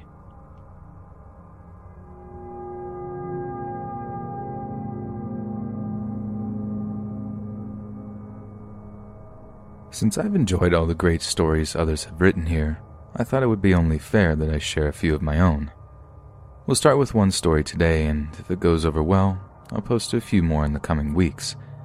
This first one serves as a lesson to all those out there that believe the big, tough looking dogs like pit bulls and Rottweilers are the only dogs to attack people. Now, I'll be the first to admit that these breeds are responsible for their share of attacks and do more damage to their victims However, in my life experience, I've witnessed far more aggression coming from those breeds of dogs we like to call lapdogs. This first story occurred when I was around 11 or 12 years old. My school would have these yearly candy sales to raise money for a class wide thing called a field trip. A field trip, for those living under a rock, is a trip in which a group of students would load up on a bus and visit a local landmark, such as a museum or something of the sort. In my school district, the usual way in which to raise money to pay for each student's costs was to sell candy. The majority of the sales came from selling door to door. The remainder would be bought up by the student's parents at the last minute to ensure him or her would have enough to pay their way. The lucky few of us that reached a certain level of sales would also get to pick a prize of their choice determined by the amount they generated. Of course, I was never one of those kids. I didn't have parents that worked in an office who could get everyone in their building to buy candy. Anyway, that's in the past. The point of the whole candy paragraph was to explain why my friend and I were walking around the neighborhood knocking on doors. I'm not sure how much we had made that day. Probably not much, but I know it was right after school, so we hadn't been out very long. At the time, the middle schools started later, therefore they weren't let out until 3:45. Now, I'm going to be honest with you here and let you know that some aspects of this story aren't as clear to me as they once were. However, that being said, I can see the attack in my mind just like it happened yesterday. So, my friend and I had just been basically told to take a long walk off a short pier by one of our friendly neighbors, and we're walking to the next house. That's when I saw Kelly. She was a couple years older than me and had been the apple of my eye for as long as I can remember, and she just happened to be my neighbor across the street. We spent many a long summer day playing games like Simon and drawing crappy pictures on her Etch a Sketch. She and her brother were even the first kids in my neighborhood to get an Atari 2600. She certainly didn't feel the same way about me, but she was at least still cool enough to be friends with fat, bushy haired me. When I look back, she was perhaps the only friend of mine I never had a falling out with, and when you're a whiny little fat kid, that's a hard thing to achieve. Meanwhile, back to the door to door selling as I watched Kelly glide up to the sidewalk. A loud and high pitched bark yelp blasted from the tall cedar tree located at the corner of the house. I'll do my best to describe the layout of the area. The house we had just left had a short sidewalk connected to the two car driveway. There were no cars in the drive at the time, so we were cutting across it and into the neighbor's yard, headed to their front door. At each corner of the house we had just left, there was a tall and dense eastern red cedar tree that blocked most of the space between that house and the one next to it. This was where the shrill bark had come from. Kelly had just gotten off the school bus and was walking uphill and on the sidewalk heading toward her house located two houses down and around the corner. When the bark blasted out behind us, we turned to look for the source. In the blink of an eye, a small, mangy looking little dog tore out from the cedar tree and headed straight toward Kelly.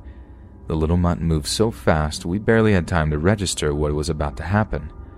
Before Kelly knew what hit her, the dog slammed mouth wide open into her beautiful, slender leg. We turned to help her get it off of her, but as soon as it hit, it was gone. When we reached her, it was obvious that she had been bitten. A roughly orange sized piece of skin had been ripped from her calf. She was understandably upset and in a large amount of pain. Blood had already soaked her bright white keds. I told my friend to beat on the door and tell people at the house that their dog had just attacked someone, and meanwhile, I ran to Kelly's house to tell her parents what had happened. Her dad followed me around the corner in his car. By the time we had gotten back to the scene, the homeowners were outside, apparently apologizing to Kelly. They kept insisting to her father that she must have done something to antagonize the dog, but my friend and I made it real clear that we had seen the whole thing and that was positively not the case. She hadn't even seen the dog until it attacked her. None of us had, in fact. Kelly's dad was in no mood to argue. He swooped her up into his car and took her to the emergency room. Kelly's mom, who had stayed back at the house, had called the police and animal control people. We spent around an hour talking to the police officers and animal control guy before they said we could go home. From what I remember, Kelly's parents didn't file charges against the homeowners because they paid her medical bills. However, they didn't get so lucky with animal control. The dog was taken and unfortunately put down because it was not up to date on its vaccines. Therefore, they had to test for possible rabies infection, and the only way to do that is to euthanize the animal. I suspect it also didn't help that it had attacked someone so viciously. As you may have guessed, Kelly had to undergo a painful regimen of four anti rabies shots over the next 14 days. Her bite eventually healed, and fortunately, she was rabies free, so that means the dog was clean also. They never determined what caused the dog to attack that day, from my experience working at pet stores and vet offices, I came across a large cross section of dog breeds, and the opinion I have formed is that any type of dog can be vicious towards people. Aggressiveness towards other dogs is a different thing, in my opinion. But the dogs that have bit me the most, or tried to, are the little breeds. I don't believe it's an inherent thing, it just comes from being coddled and treated like a baby. If you don't agree, next time you see a chihuahua, try to pet it or touch its owner while they're holding it. Kelly completely healed and went on with her life just as I did. Her family moved away once she graduated and went off to college. I haven't seen any of them since then. My friend with me that day moved away soon after the dog attack, and last I heard about him, he was in prison somewhere. If you're wondering, I didn't sell much candy that year and as a result didn't make the class trip, but I don't remember caring too much about it. The next year, when we had a fundraiser for a band trip and we had to sell those stale candy bars again, I made sure not to go to that house. I didn't think that they would want to buy candy from one of the kids that got their dog killed. Even all these years later, I keep my guard up when I'm around little dogs, despite my unending love for them.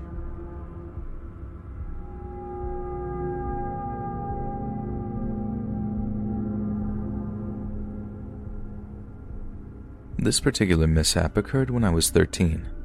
Despite being almost 25 now, I'm still dealing with the lingering effects of the whole mess. In some ways, you could say it was my fault, considering I knew the dangers. But when you're dealing with a large bird, you often get lulled into a false sense of security by their loving actions and beauty. A combination of the two, in addition to just being young, is probably the real reason. Before I get into the specifics of the story, I'll give you the brief backstory of my life and how it was I ended up in that predicament. Without disclosing certain specific aspects of me and my family's business, I'll say I ended up living with my grandparents after a rather public incident involving my mother and her employer. Since she had been in trouble with the law before, her punishment this time was somewhat more extreme than it had been in the past. When I was woken up that morning at the age of 10 and told that my mother was going away for a while, I was upset, but because of my already close relationship with my grandparents, I got over it after a while. In case you're wondering, I grew up without a dad. Never met the guy, and that's all I really want to say about that. My place in the household was not dissimilar to that of any other grandchild. After a couple of months of spoiling me rotten, life slowly eased into a more normal day to day living environment. My belief is that in order to make me more comfortable in their home, they attempted to give me all the awesome things a kid gets from his or her parents, but I had never received because of my mother's repeated joblessness and jail stints. This scheme did manage to create a spoiled little brat, but my grandfather quickly put me in my place. I'd never really had a strong and positive male presence in my home with my mother, so his reasonable and decisive manner was something I desperately needed in order to become the well rounded woman I've become. Bless you, Grandpa. I love you and miss you. I can't tell this story without including my grandmother, Brenda. Grammy Brenda had always been a little different. She served in the Navy, then after she left, ran off to live in Thailand.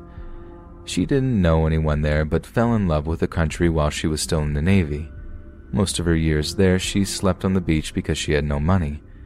After returning from Thailand, she trained to be and become a pro roller derby girl and even ended up on television.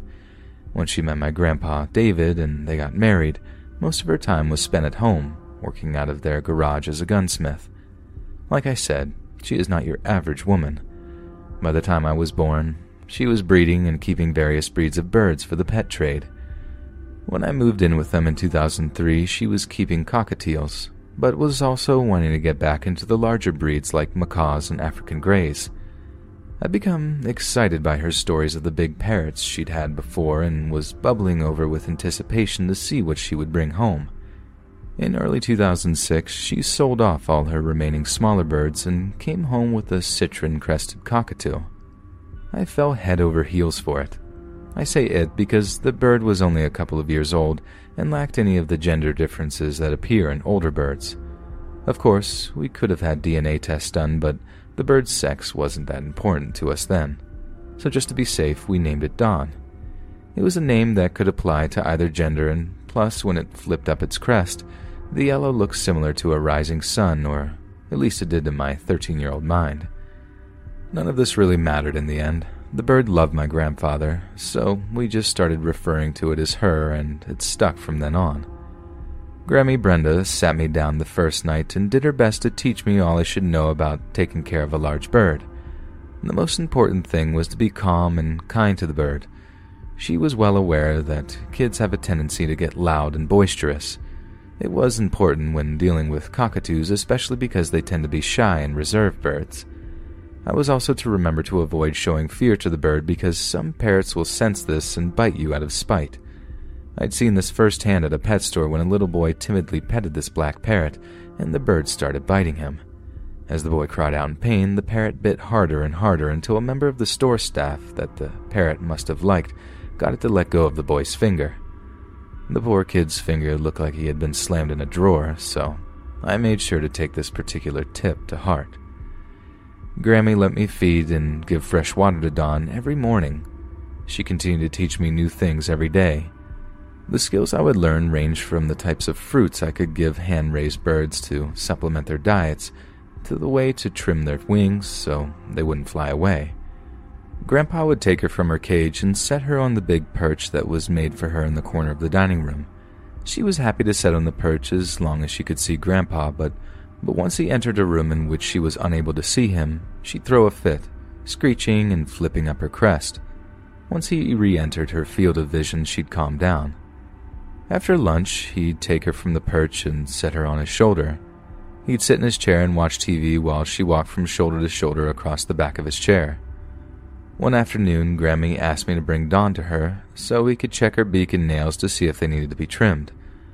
I walked over to the chair where she and Grandpa sat watching Matlock. She was on his right shoulder grooming herself, and I put my hand on her stomach and directly in front of her legs to get her to step on my finger just like Grammy had taught me. This had worked hundreds of times before with other birds, but she wasn't having it. She walked to the other shoulder to get away from me, but I just went to the other side and tried again. Like I expected, she refused my hand and walked back to my grandpa's right shoulder. I wasn't about to be beaten at a battle of wills by a bird, so I offered my hand one more time. It finally looked like she had given in when she bent over and bit down on my finger like birds often do to balance themselves as they step onto your index finger. However, something was different this time. When she grabbed my finger with her beak, she closed down on my finger like she was cracking a nut. The pain hit me instantly, and I had to stop myself from slapping her. When she heard me yell, she let go and ran back to my grandfather's left shoulder to hide like a child that knew it was in deep trouble. There was no doubt that she had broken my finger. The crunch was so loud Grandpa could hear it clearly. Grandpa and I traded shocked looks, and I continued to do all I could not to scream. The pain was the worst I'd ever felt. When I tried to bend the knuckle, all I could manage was breaking out into tears. By now, Grammy had come into the living room because of my yells and loud crying. She could tell what had happened as soon as I held up my finger. It had already turned blue and black at the joints, and the pressure marks from Dawn's beak had turned into bruises. Grandpa, being the cool and calm guy he'd always been, offered his hand to Dawn and she stepped onto it. He walked her to her cage and put her in. When she closed the door, she threw a fit and started screeching.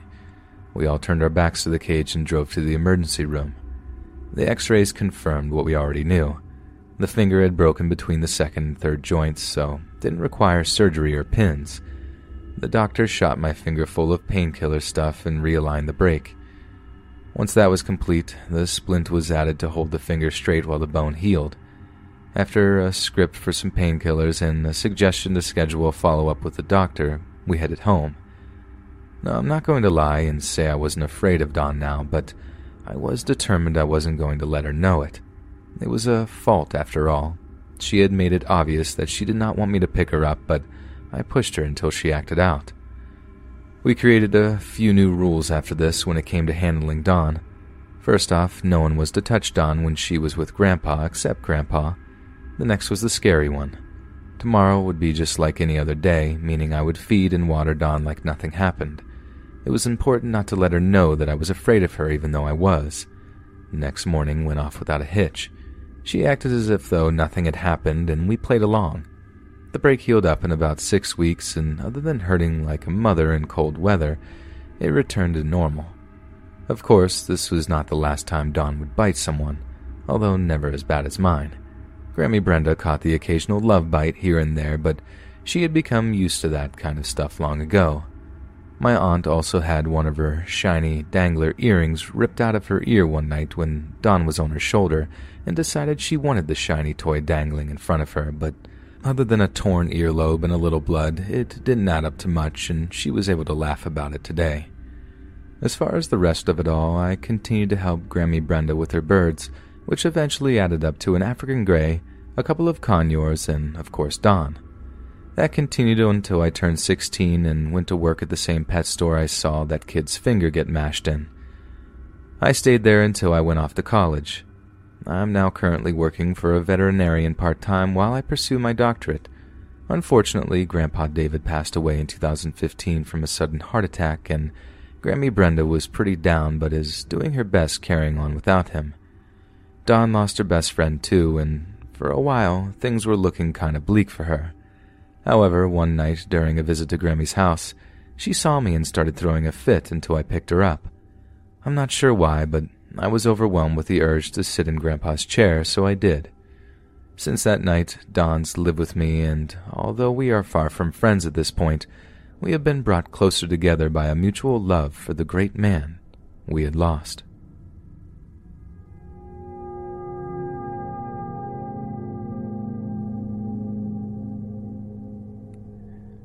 My name's Cody, and I've been a paramedic about five years at the point this story takes place.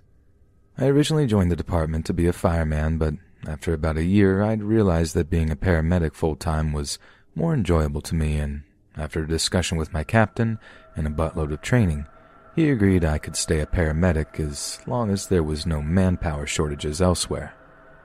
Since then, I've spent every working day on a bus, doing the best job in the world, at least in my opinion. However, you're not reading this to hear my life story. Instead, you're here to read about one of the most horrific things I've ever seen on my job. The night it happened had been just like any others. There are occasional shifts where everything seems to go haywire, but those are rare and we hadn't experienced one in quite some time. My normal shift was days, but I had been switched to nights after one of the old timers had retired. Fortunately, I was riding with one of the only two guys I could stand. The rest of our crew was filled with jacked up jocks and drama queens. That night I was working with Donald, possibly the funniest guy in the department and my favorite guy to work with. Our first call of the night was a GSW in a rougher part of town, gunshot wound. We arrived before the PD, and since our protocol was to never enter an active shooting situation, We were forced to sit and wait for them to arrive and clear the scene. After a very long 15 minutes, we were finally allowed to enter the apartment where the shooting had taken place, and just as we feared, the victim was already dead. And yes, I am aware I started the paragraph saying this night was like any other. Unfortunately, things such as this are all too common in my city. Despite the rough start to the night, the calls that took place in the following few hours went far better. We managed to stabilize this poor little boy that was having an asthma attack. These things are often made worse by stressful situations, and the boy's mother was doing the poor kid no favors. Once we were able to get him alone in the bus, he responded much better to treatment. By the time we arrived at the ER, the attack was all but over. The call was probably the highlight of my shift. Patients like that are the main reason I love my job so much. Helping others at times when they need it most gives me a supreme sense of achievement. There aren't many jobs that can do that for you anymore. The remainder of the calls that night went smoothly, mainly trip and falls and minor fender benders. All of them except the last. Stuff was winding down, and we only had about an hour left. I was riding shotgun and going through the run sheets and double checking them. We had just dropped off a drunk college girl that had been hit by a car full of more drunk college girls. None of the injuries were a big deal. After checking out all those involved in the incident, the driver and her passengers checked out fine, and the girl that was hit was left with what appeared to be just a sprained ankle. Of course, the girl driving got to spend the night in the jail. On the way out of the hospital parking lot, we received a call to meet the police department at the address of an elderly person for a wellness check. Generally, we didn't accompany the police on wellness checks, but since the citizen involved was diabetic and had a heart condition, we had been asked to tag along. Those of you reading this that are unaware of what a wellness check is, the police receive a call from a family member or neighbor requesting the police to check on someone to ascertain their situation. Basically, they ask the cops to make sure their loved one is doing okay, living or not a danger to themselves, that kind of stuff. Anyway, we met the two officers outside the subject's apartment, who in this case was a 77 year old widow who lived alone with an army of cats. As we stood outside the door waiting for someone to open it, the faint smell of a decomp hung strong in the air of the cramped hallway. If the fact she didn't answer the door after five solid minutes of knocking wasn't a bad enough sign, the smell of a decomposing body confirmed our darkest suspicions. Once the handyman returned with a key and let us in the apartment, the officers entered to secure the scene and determine the status of the subject of the check. In a matter of seconds, the younger of the two officers stormed back out into the hallway, retching uncontrollably. Donald and I shared a look of bewilderment. It had been quite a long time since I remember seeing a cop getting sick at a scene. I figured it had to be very bad in there, and I wasn't wrong. The second officer came out a few seconds later holding a handkerchief over his face and gave us the okay wave with his head. One step into the door, I was hit with the overbearing stench of cat pee, the universal perfume of the crazy cat lady. The smell came close to overpowering the decomp, and the combination of the two even made me a bit queasy. Donald went ahead of me while I put my bag down to dig out my flashlight. At that time, a cat zipped between my legs, not the door. I could only shake my head and hope I never ended up like this poor woman. I noticed Donald standing ahead of me looking down at something with a horrified look on his face. A couch blocked whatever it was, but I could only assume it was the body of the woman. His look did surprise me considering we had both seen more than our share of corpses, and some of those had been beyond gnarly. I heard him mumble the words, dude, nasty, under his breath, and that only managed to make me more curious. He just looked up at me and said, Dude, this you gotta see, and turned around and walked out of the room. He was shook in a way I'd never seen him. I wasn't sure I wanted to see it but that was my job, so, with a knot in my stomach, I walked down the hall and into the living area. When I walked past the couch, I slowly looked down and saw the most horrible sight I have ever seen, and hope will ever see again. I reluctantly pulled out my flashlight and shone it down on her so I could get a clearer look in the dark room. Her body had the deflated look and almost black color that corpses take once they reached advanced decomp. But that wasn't the bad part. From what I could tell, her face had been chewed up and eaten by what I can only guess were the cats. She must have been dead for at least two or three weeks, and I assume when the cats ran out of food, they turned to the next option her dead body. While I was crouched over her, I couldn't help but feel like I was being watched. I stood up, stifling the taste of bile seeping into my mouth, and turned to look for what was causing it. As I scanned the dark room with my light, what seemed like hundreds of little red eyes peered back at me from dark corners and under furniture. A chill slowly passed through me, and I ran from the room and back into the hall to call the coroner and animal control. Donald and I stood in the hallway with the two officers. We all shared a few shocked looks, but nothing was said until the coroner showed up. We made sure to warn him and his assistant about the state of her face, but unless you saw it for yourself, no one could really understand how horrid it looked. The two of them came out of the apartment a few moments later, rolling her body on a gurney, and thank God it was in a bag. I just wasn't ready to see that again. All I can say is I hope that poor lady was dead when those furry little monsters attacked her. Donald and I followed the coroner to his van, and once her body was loaded, I asked him point blank what he had thought had happened. He looked me in the face almost nonchalantly, far as I can tell, she had a cardiac event and was probably fed on by those cats. Her body's been in that apartment for at least a month, maybe longer considering it's winter and the heat wasn't on. The poor little things got hungry and she was the only thing left to eat. The last thing I saw those horrid creatures as were poor little things. He continued by saying this was not his first time to come across something like this, and added there had been a big story in the UK when something very similar had happened just recently. We pulled away from the scene about the time Animal Control showed up. I certainly did not envy those guys. From what I heard later, they spent the rest of the night in that cramped little place and ended up coming out of there with 22 full grown cats and a litter of kittens. I never found out if any of those little monsters were ever adopted, but I know for sure I'll never let my kids bring one home, no matter how much they beg me.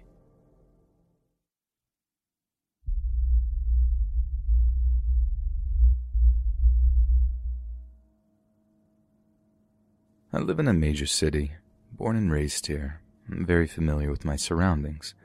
I'm also aware to the fact that my city is one of the worst hubs for human trafficking, and living here can be very, very dangerous. Despite all this, I have taken pride in knowing that I do everything I can to remain as safe as possible. I've had close calls before. Shady landlord gave a stranger copies of my key, and a man tried to enter as soon as I was alone. And other horrifying tales, and considered myself an avid murderino. I'm pretty prepped. At the time, I had two things of pepper spray, one in my favorite jacket pocket, one velcroed to my desk at work, I also had two trusty pocket knives, one always on me, one in my car door pocket. Oh, my taser never leaves my bag, also. I avoid shady situations, and despite being a small lady, I know my stuff. Yay for self defense classes. My point is, I'm a very paranoid small chihuahua, and I still got into a scary situation. It is summer and hot out. I've got a date with my favorite gal pal, and I swing by her place to pick her up. She tells me she has a job interview to go to first, and I agree to go with her. No big deal. She's a sweet tiny thing from a small town in the Midwest and very new to the city life and the wild things that can happen here. As we drive into a different city, I ask her about the job. It's a modeling gig. Oh, cool. For who? I found an ad on Craigslist. It's just sport clothes. The Craigslist thing sets a small distance alarm off in my head, but I push it to the side. Where the heck are we going anyway? When we pull up to a Starbucks a bit outside of the city, the alarm in my head becomes a little less faint. Relax, I tell myself. I've gone to legit job interviews at coffee shops before. There's always been a good reason. We arrive first, late still, but end up waiting about 15 minutes. Kinda weird, but Kat's relieved we're not the rude ones when she gets a text saying he's here. I look around the Starbucks and outside at the parking lot trying to figure out who the mystery man can be when I notice a tall, well dressed man step out of a black SUV. He smiles at us as he approaches, and I figured that's our guy. I could have sworn that SUV had been parked there for a while. I ask Kat if she wants me to step in line and grab her a drink, but she practically begs me to stay with her. Okay, I can do that. I didn't think it looked very professional, but I don't protest. The man, named Jack, leads us to an isolated table outside and doesn't say much about my presence, other than it was okay for me to be there. I get on my phone and shoot a text to my fiance explaining where I was and what I was doing. He shoots back a be careful, and I sit pretty to watch the show. Jack had this strange accent that I couldn't quite place my finger on. Looking back, I'm not even sure if it was real. He starts asking Kat the usual questions, and I notice she's absolutely bombing the interview. She doesn't have much experience and didn't bother to bring a portfolio, but despite this, he doesn't seem to care. The alarm in my head isn't much louder than a whisper, but it completely blares when he asks if she'd be comfortable doing lingerie shoots as well. Dear, sweet Kat says she doesn't have an issue with that, but would prefer to mostly do sports clothing like they had discussed earlier. She asks to see some of his work and he pulls up a lingerie Instagram. All lingerie, no clothing at all. He holds it in front of her face and pulls it away immediately. And when she's asked if there would be more she'd be doing, Jack goes, That was it, and hurries the conversation along. He says we need to go right now to his studio at a place he briefly mentioned the name of to sign papers and get everything squared away. It has to be done today, He's not working tomorrow, and his coworkers won't do it right. I absolutely hate everything about this, and I'm trying to glare some sense into her, but nothing is getting through. Kat agrees, and he turns his attention to me. Do you want to be a part of this too? I immediately know that nothing about this is professional. I look down at my beat up docs and green cargo pants, a shirt that has flames and a slightly edgy logo on it, and can't help but scoff. Uh, that's not really my thing. I'm just the ride. He studies me for a second and then says we can all ride with him, directing his attention to Kat. No, I don't want to leave my car. We'll follow you. He looks offended that I butt in, but asks where we parked. Right in the front of the store. I got it. I pulled Kat to the Jeep and make sure we walk behind him. As soon as we get into the car, I lock the doors and try to keep from freaking out. We are not going. This doesn't feel right. What about the lingerie? Everything I say, she has an excuse for. We pull out of the parking lot and I follow Jack's SUV, but the whole time I'm trying to figure out how to get out of this. Kat doesn't like the lingerie, but this could be a door for her and she desperately needs the money. What if it is legit? He was alone anyways. You have your knife and spray, right? Of course I do, but I'm five two to this man's six three, and Jack could very much have friends, and I don't want to possibly hurt or end up hurt or worse. I realize at this point that Kat is insane. We drive along as I try to talk to her, and we start driving out into the desert, the middle of absolute nowhere. There's a divider in the road that prevents U turns, and I get an eerie feeling that Jack knew to take us this way. I'm absolutely desperate at this point. I pull out my phone and snap a picture of Jack's SUV license plate. I upload it to Snapchat where friends can see it. Kat starts getting uncomfortable when she realizes how far we've driven. The name of the place he mentioned springs back into my head, and I know it's familiar from somewhere. A commercial jingle that's distinct but catchy. It's a restaurant or a hotel or something. He wouldn't have a studio there. Just please look it up. So she does. It's a casino. Unless this man has rented out a space, he wouldn't have a studio there. It's not consistent with the information he gave us at all. Kat is freaked out at this point. I tell her that this isn't uncommon and he was trying to confuse us the entire time. Throughout the entire interview, she had a confused and hesitant look on her face like this wasn't what she was promised or expecting at all. Kat finally agrees that we need to get out of there and I start to breathe easy again. I notice that every five minutes or so there's a break in the medians. It's a rough, quick stop and turnaround, but it'll have to do. So I do, and we absolutely gun it. Kat gets a call from Jack, and at first she ignores it. I convince her to call back, and she gets nothing at all, like the number had blocked her. It didn't go through. I tell her to screenshot the Craigslist ad, but she can't find it anywhere. It's like every trace of Jack disappeared. We go back to her apartment. I tell her she needs to report it. She promises she will, but later because she doesn't want her husband to know. He didn't even know she had this interview to begin with, and she didn't want him to know what happened. If I hadn't driven her, she would have gone alone, without telling a soul, and who knows what could have happened. I tried not to scold her too badly, but I just reminded her that our city was very different and much more dangerous than where she's from. Sweet Kat, I hope you're a little more awakened to the world, and I'm sorry for that. It's been a few months since we split ways, and I'm still worried to death over all the oblivious, crazy things you get into. Since the incident, I now have three pepper sprays, one for the car, and a new pocket knife to carry around. Thanks, Dad. She's gorgeous. I'm almost four months pregnant and now finally ready to get out of this dangerous city. Please, please, please, my dear friends, be safe out there. It's such a scary world and be incredibly careful with Craigslist.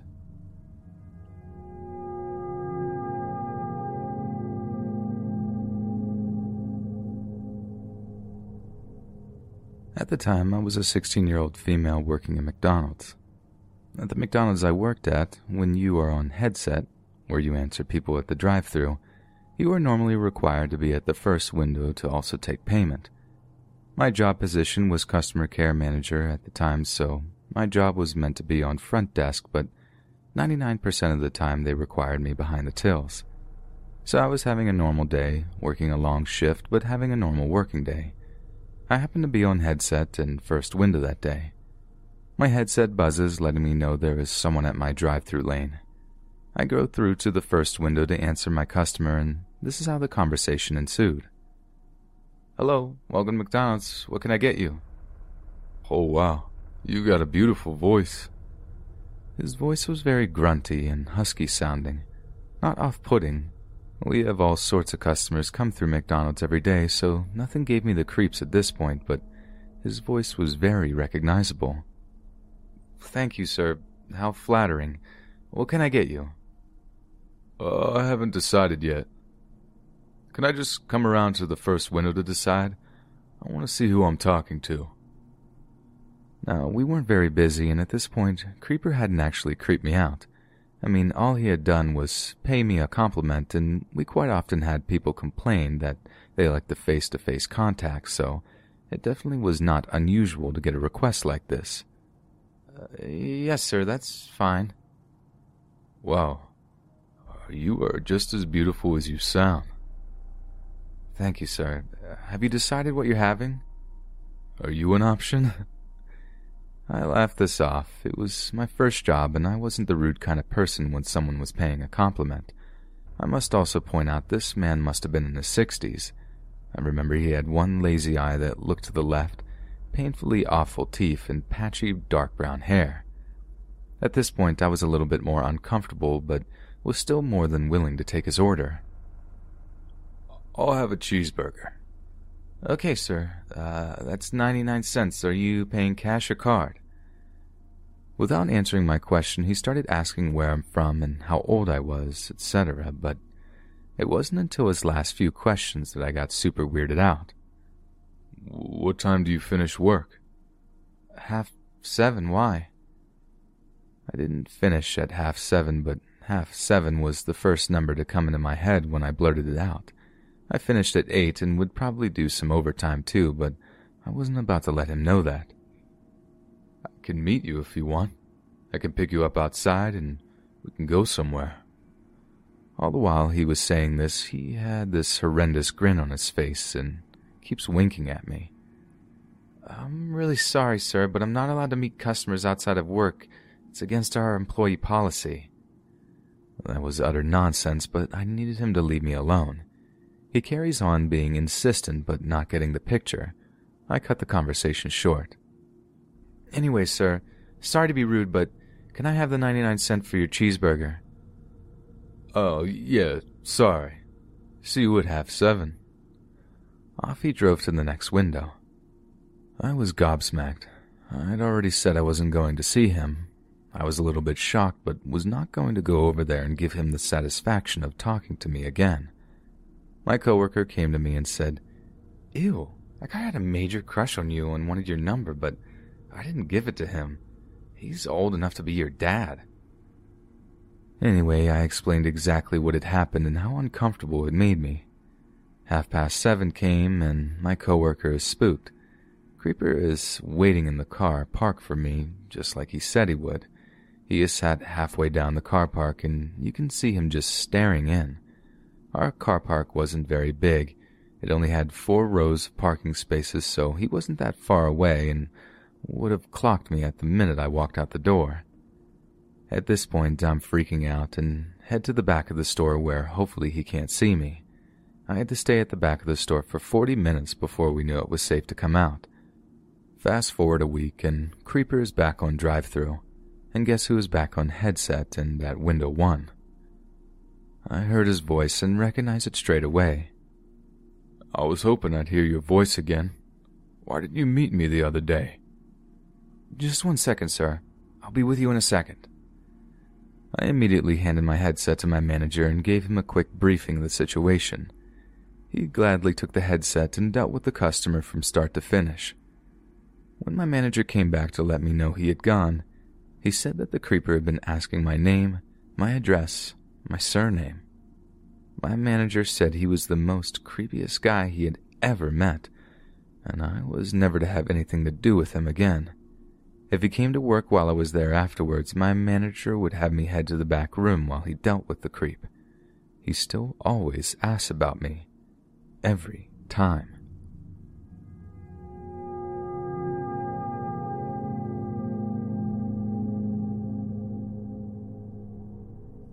I used to live in a townhouse by myself with my dog and two cats near a train station.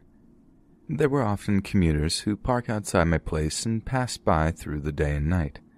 Occasionally I had cigarettes or stuff stolen from my front veranda. I even had my next door neighbor's ex boyfriend come to my door telling me he had a hitman after him and he had a gun.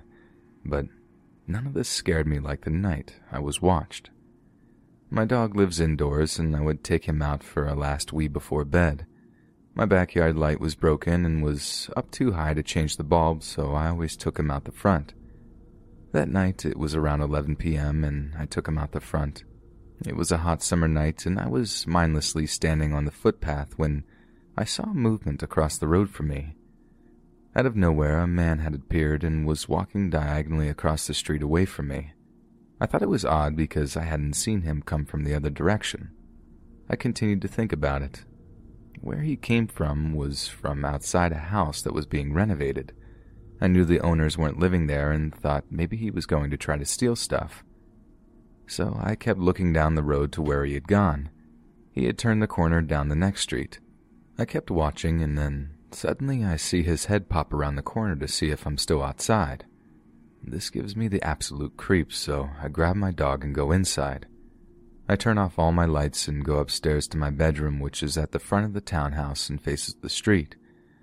I thought I would keep watch of my neighbor's house and call the police if he came back. I peer through my blinds, which cover sliding doors coming off a small balcony, and like clockwork, I see a dark figure walk down from the corner and down my street. He's moving towards the house across the road, and then I suddenly lose sight of him. A tree in front of my townhouse obscures my view for a moment. And then he is there. He's not just there, he is stopped at the top of my driveway, standing there like Jason Voorhees. I kid you not, his arms were out by his sides and legs apart in an unnatural stance, like he was preparing for something, like he wanted to come for me.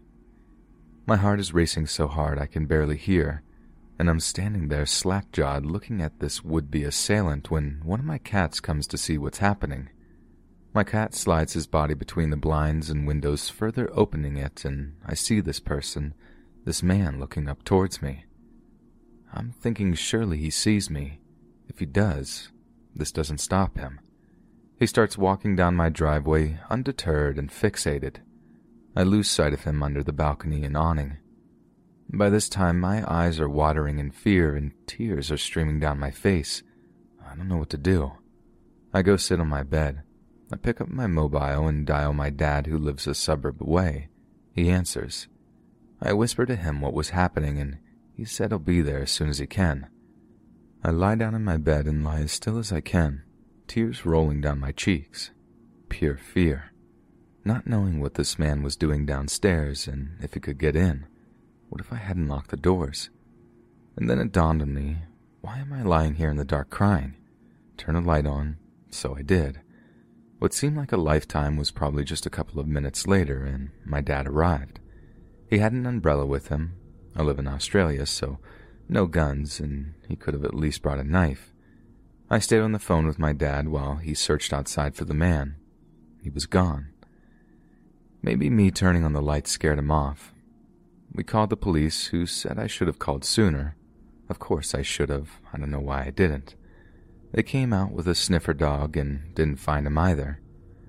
I don't know what he wanted, but for a good year after that, I was so scared living there.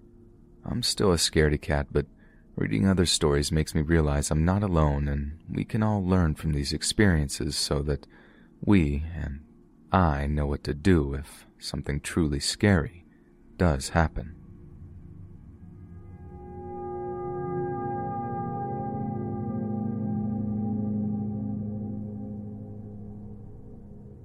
I was about 13 to 14 at the time. Let's start with a little bit of backstory. I was adopted by my paternal grandmother. She has a bit of an old school fashioned idea of how young people should meet and date, usually set up by parents or meeting at church. I call her mom as she has had me my entire life. For what I'm about to describe, I don't blame her. She was bamboozled. Mom and I were close with family that lived a short walk from us in the same apartment complex. In this family, living in their home was a grandmother, mother, and her two young sons that I sometimes babysat. We became close because Mom is a seamstress and she did some sewing for the mother. The boys took an instant liking to me and all of us hit it off. My mom and the grandmother were close in age, both Southern and seemed to have similar viewpoints on things, such as the aforementioned topic, so they spoke on the phone often. One day, when the mother and her sons are out, my mom and I are at home cooking, and the grandmother calls the house. She asks if I wouldn't mind coming over to cheer up her grandson. He was upset and rattled because his brother recently passed away. Mom asked all the questions you'd expect of a stereotypical old fashioned matriarch. Will you, the grandmother, be there the whole time? How long will you keep her there? How old is your grandson? Of course, all the answers were favorable, or else she would have flat out said no, but she was told that the grandmother would be watching us, that I didn't have to stay long, and that this boy was only a couple of years older than me. Mom said I should go. It would be nice of me to do something kind for a person with a broken heart. I agreed because we also recently had a death in the family, and I wanted to help. I said I would go. While still on the phone, she says, Who knows, sweetie? I may have just set you up with a nice boyfriend. On the other end of the phone, the grandmother says, I hope so. The distance between our apartments, Mom could watch me walk all the way to their place. She stood in the door watching me. The grandmother stood in her door, also watching. I went there, and after the two of them waved to one another, the grandmother closed the door behind me, closed the blinds, and fluffed my hair. I always had messy bangs, and she seemed determined to fix them. My mom always did the same whenever my hair got messy.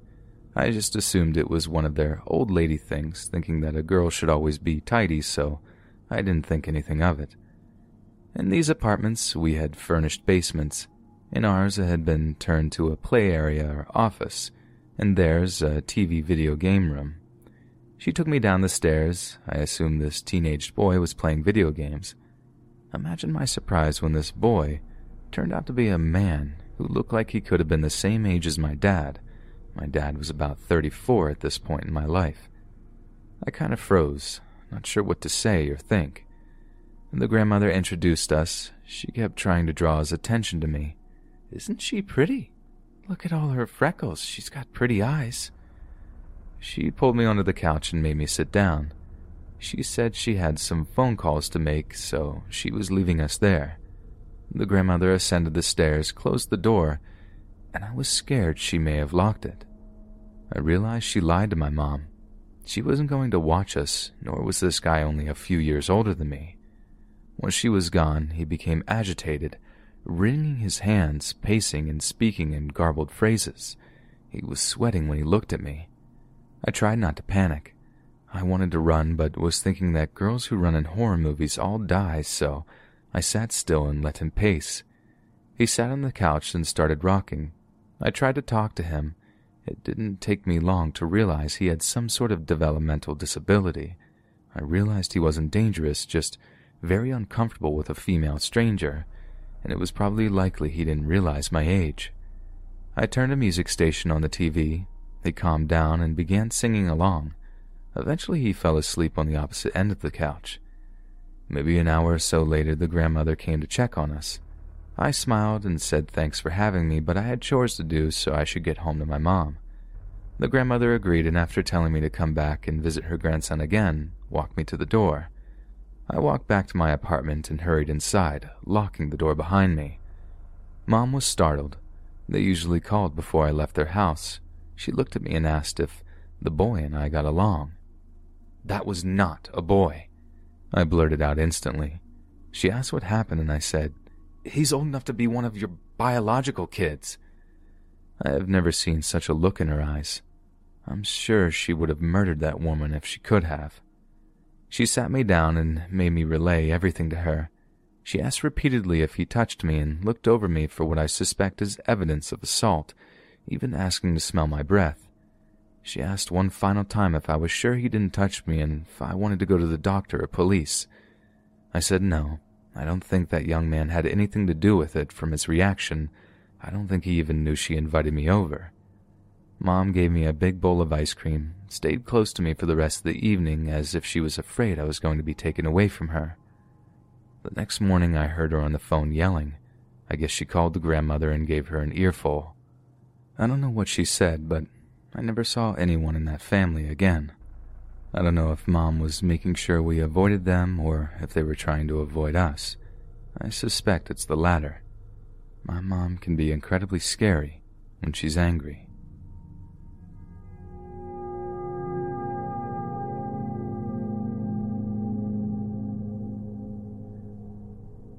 Being a young woman in a nearly exclusive male dominant industry, I have plenty of stories about creepers I've encountered over the years.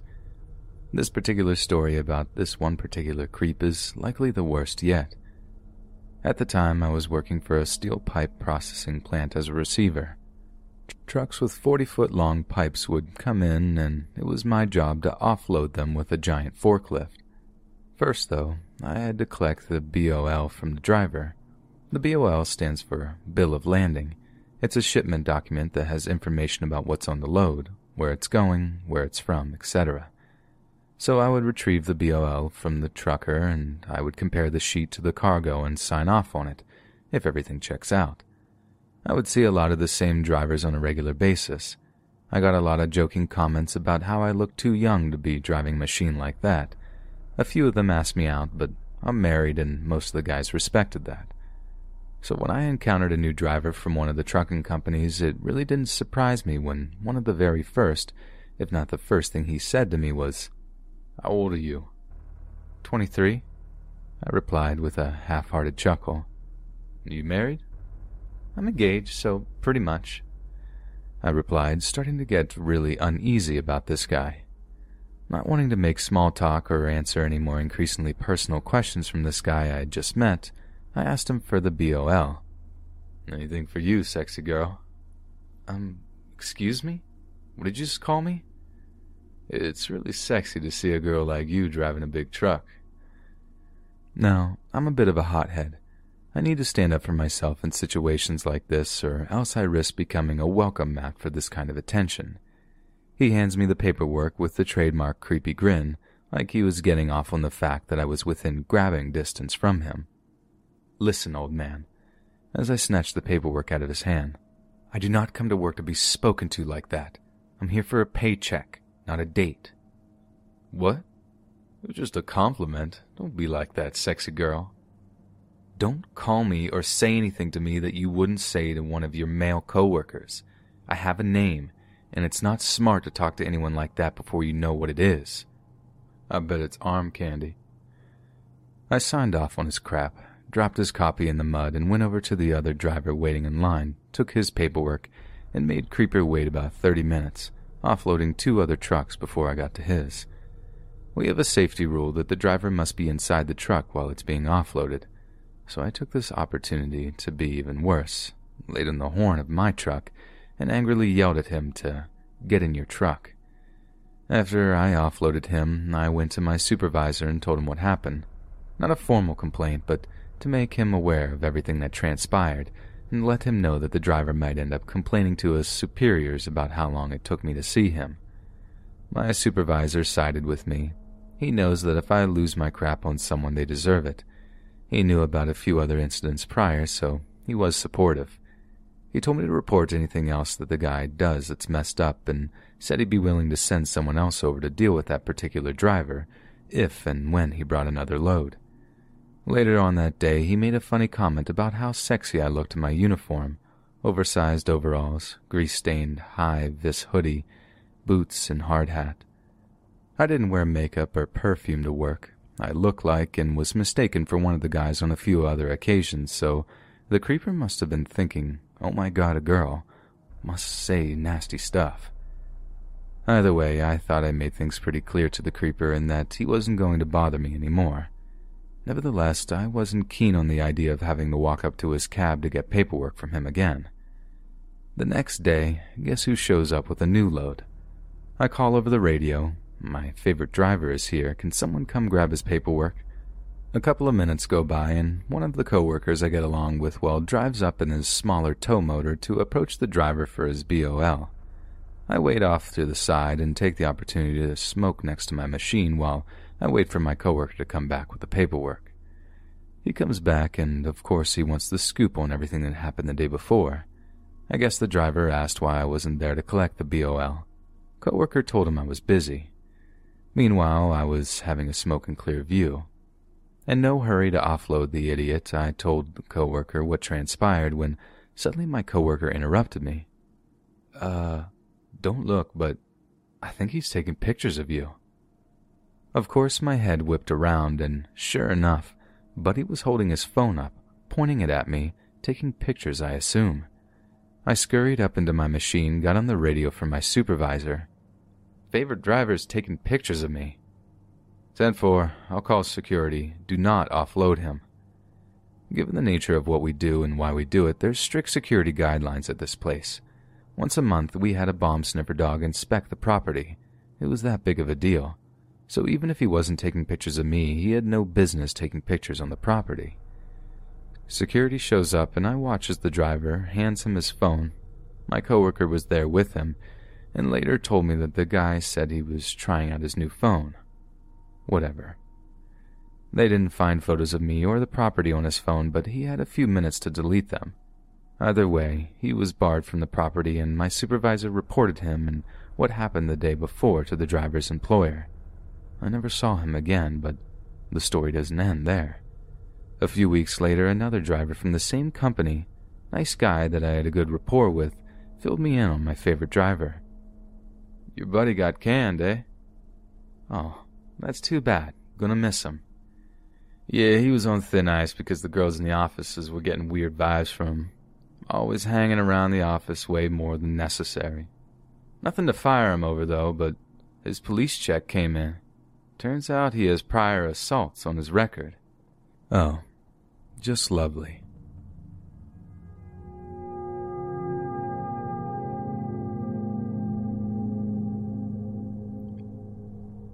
So this happened a little over two years ago now. I wanted to post it somewhere just to look back on it one day and never forget the lesson I learned. It was 2016 and I had just started a new job at a motel. It was low pay, but I needed an office job. One of my friends, Michael, got me this job.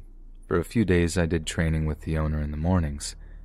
For two nights, Michael trained me. Our job was the 11 p.m. to 7 a.m. shift.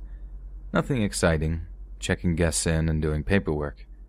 My boss, the owner, went away with his wife on vacation for a week, which is attributed to the swift training I had to endure. So it was my first night alone on the night shift.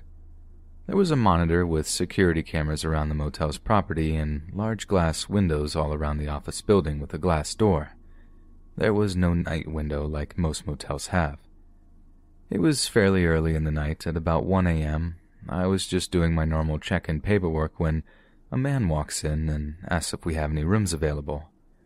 Usually, if someone is sketchy, my boss has me lie and say no, but he seemed normal at the moment. Without hesitation, I said, Yes, of course, just for one. And he replies, Yes. So I begin creating the reservation on the computer when I notice he starts swatting the air and making spitting noises, as if though he's being surrounded by flies. I try to ignore it, as far as I was concerned, it wasn't my business, so I try to check him into the room as quickly as possible. I give him his key, and he's on his way. At this point in time, I could be described as very timid. I have a lot going on in my personal life so I hope you can all understand my reaction to what happens next. The man comes back from his room and slams his hand on the glass door and causes me to jump. Absolutely frightened, I looked up to see him just staring at me. He cracks the door and puts his head through and says, I can't get into my room. Why won't you let me into my room? And my only defense is trying to be helpful, so I replied, Maybe there's something wrong with your key. Let me give you another one. The look he had in his eyes was inexplicable. I felt like I was in absolute danger. I handed him his new key and he went back to his room.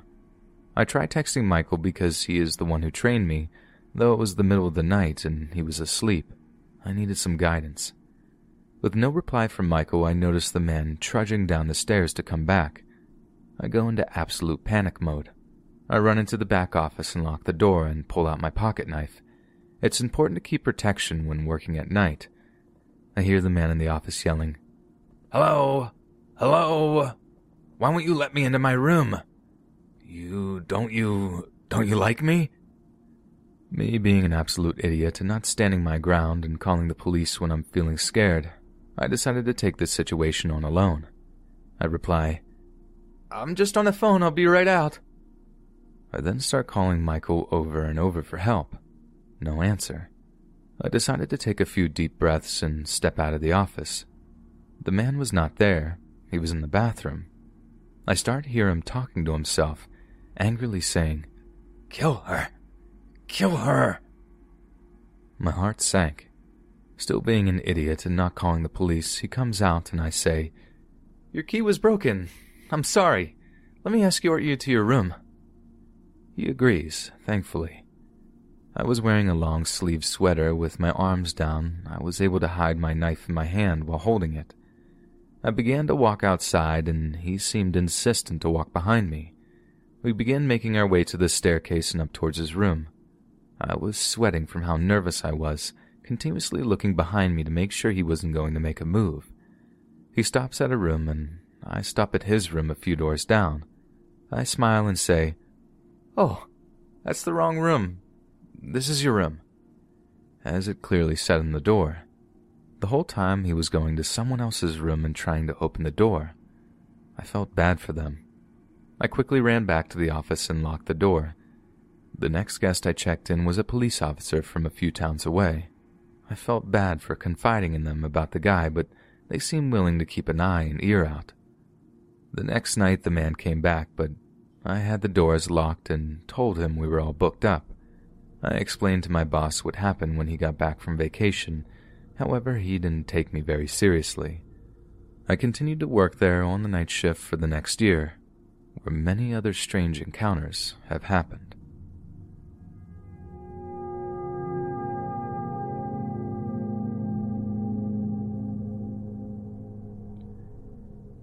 Being on servers online can lead to a lot of unwanted attention. I'm a part of a staff team on a lot of servers, weeding out potential trolls or just people who are looking for something we do not provide. One afternoon in October, we get a new member in the server. She went by Terrence. That isn't her real name, as people make up screen names to go by for privacy reasons. She created her introduction and gave her age, as we have channels for adults to talk more freely without worrying that they might say something wrong in front of a minor, only being 15 years old. I gave her the roles and let her chat in the channels we offered for minors freely. Things started to get weird when I started posting selfies of myself without any cosplay gear on. No wigs, no colored contacts, no fancy outfits, just me. Now, I'm gender fluid, so I flip from feeling masculine and back to feminine. I have my hair short on the sides and longer up top and stick up the top of my hair, just so I can have the best of both worlds and feel comfortable. Terrence complimented me. I thanked her, as I would with any other compliment, yet she got more involved with complimenting me. A few weeks later, she began to PM me about how she loved how I looked. I again thanked her and kept interactions brief as I felt uncomfortable with someone three to four years younger than me complimenting me all the time. Then she started to message me every day, from 6 a.m. in the morning to 10 p.m. at night. She started to save my selfies and make edits of them, fancying up the look on them and then sending them to me. She started to ask for my Snapchat and my other accounts that I only use for really close friends. I, of course, denied giving it to her. At first, I was weirded out. Okay, odd. I kindly asked her to not save my selfies without my permission and please to not make edits of them as it was kinda creeping me out. I only knew her for about a month and she's acting like I knew her for five years. She apologized and said that she wouldn't do it again. There, that was the end of that. However, a few days later, more staff members on the server started to message me that Terence was talking about me to other members who brought it up with them. She had begun to complain to other members about how I wasn't online all the time and began to share my personal private messages and even more selfies of me that she edited with other people. I didn't give her permission to do any of this, and so I confronted her, demanding her to stop this nonsense before it goes too far. She again apologizes and started to go on about how she was the worst, basically guilt tripping me into forgiving her. I didn't fall for it and told her bluntly. There isn't much of an excuse to the actions you had with other members either. Those kinds of actions put a damper on how people see you, and when I know you as a person who does that, then immediately attaches to me, it freaks me out. Now please stop messaging me. Do not have any contact with me anymore. Her response was nothing more than, Oh, okay. I'm done with life anyways. Then it went even further.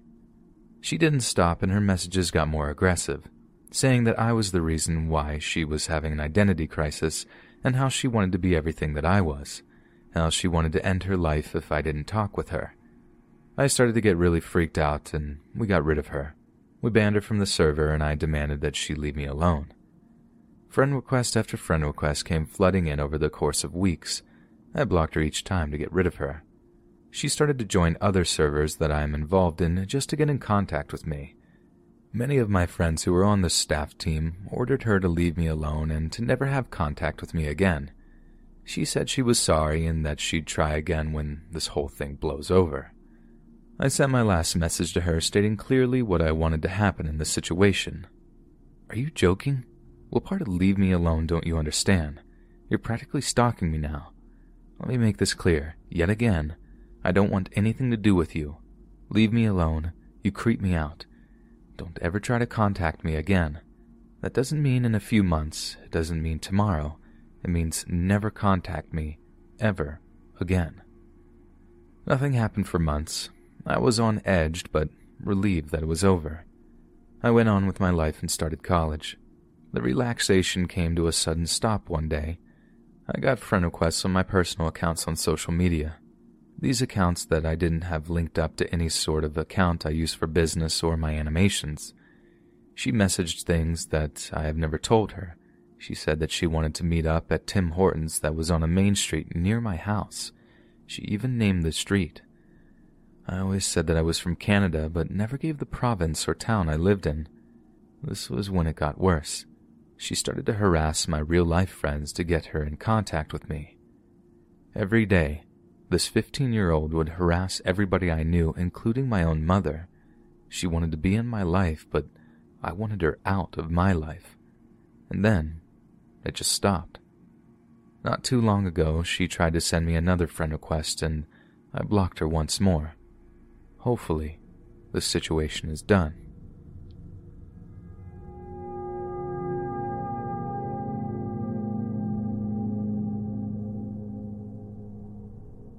2017 was a strange time. While working night audit at a motel, I experienced the strangest individual on a weekly basis. The motel office was a large detached building with mostly windows and a glass door. Uh, I had security cameras of the building along the rooms and along the backside of the building. It was the midst of summer and I was working on some paperwork at about midnight. I peeked up at the furthest window in the room near the breakfast buffet and noticed someone quickly move out of my view. I got a vague glimpse of a white haired man, but didn't notice anything on the security cameras. I swiftly locked the doors. I didn't usually keep them locked because my boss encouraged me to take as many walk ins as possible. A few months rolled by and I hadn't experienced anything of that white haired man again. It was soon August of 2017. Late one night at about 1 a.m., an older man comes in. I thought perhaps he was a guest, but he begins blabbering. Hello, uh, my name is John. You probably already know me. I'm so sorry. I can't believe you saw me. I must have scared you so bad the other night. I looked at him puzzled. He was beginning to freak me out, so I asked, What are you talking about? He looked a bit surprised and explained, A few nights ago, you were walking out to your car, and I ran past you, well, naked. It's hard to explain. I was pretty creeped out at this point, but I humored him and let him ramble on, but didn't say much. He explained that on the weekends he liked to run around town naked as an adrenaline rush. He then said something that creeped me out even more than ever. I noticed you've been working here six months or so. Sorry I never said hello before. You work quite a lot compared to the other girl. This strange naked man has been watching me every weekend for six months, and I never knew. Admittedly, I wasn't always the most alert on my phone, on my laptop, taking a swift nap, but six months and I never noticed a naked man running through the parking lot. This began a routine of him coming back every weekend, offering me gifts, or, as my friends called them, bribes not to call the cops. He would come in every weekend and talk to me before his nightly streaking and bring me expensive candy or wine. It was strange how a little too expensive these gifts were, but he was a single old man with a good job. Soon October rolled in, and just like any weekend, he comes in and chats me up, grabs some coffee I usually made, and asks about my week. He then explains he's going out for some drinks at a neighbor's house and that he wanted to give me a bottle of champagne he had in his fridge. Being nice like I always tend to be, I agreed and thanked him. About two hours passed, and I hear a tap on the window. It's him, but he's completely naked. I looked on the camera, and no doubt about it, he's blatantly standing in front of the office naked.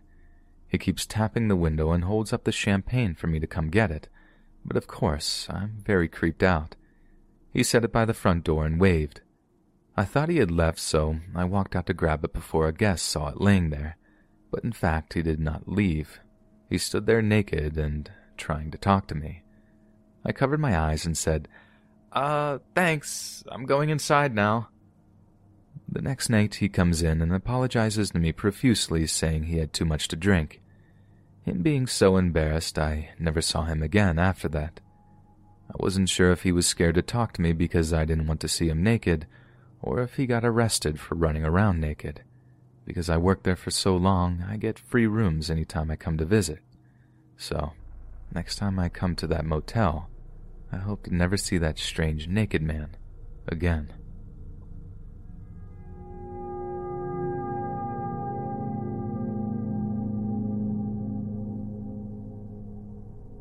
After putting it off for the last few and busy days, I decided to go to my local grocery store at around 9 p.m. last evening.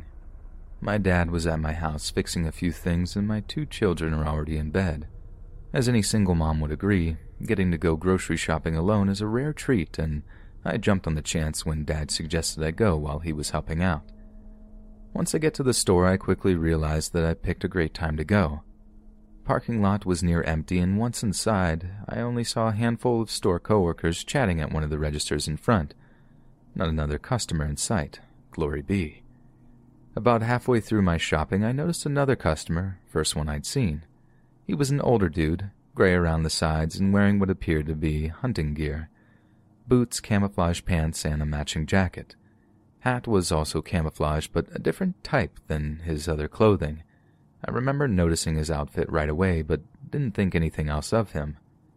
As I made my way through the aisles, I kept noticing this dude would end up in the same aisle as I was.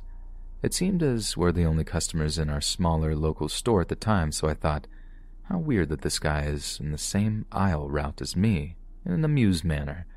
But as minutes went on, I began to notice that this guy wasn't actually taking items off the shelves. He didn't have a cart. He had a basket, and that basket was empty. Every time I'd glance in his general direction, he'd snap his head down or to the side, making it blatantly obvious that he was staring at me. I was starting to be a bit weirded out, but thought I was being paranoid. Reminded myself that I have seen a few employees when I entered the store, so it wasn't just me and Camo Guy in the store. I continue my shopping. As I am finishing up, I kind of rounded the corner into the very last shopping aisle before the registers. This is where I got thoroughly creeped out. The guy was standing in the center of the aisle. He wasn't facing either side where the products lined shelves, but facing up the aisles, so when I rounded the corner, he was directly facing me. What really, really scared me was that he was smiling. Not just any smile, though. It was this terrifying, wide grin, and he was frozen in that position. Dead center of the aisle, about midway through, with a wild smile on his face and not moving a muscle, like a statue. I looked at him for what felt like an eternity, but was in reality probably only a few seconds. My brain just couldn't comprehend what was going on here. There's no way that I'd be getting past this guy without having to interact or at least say, excuse me. Freaked out, I quickly turned my cart around and decided to make a beeline for the cash registers down a different aisle. Forget English muffins and pitas. I wasn't bringing those home tonight. As I get to the registers and begin unloading my groceries onto the belt, the woman standing at the end of the register in the bagging area looked up from her conversation with the cashier and calmly, sweetly asked, Is everything all right?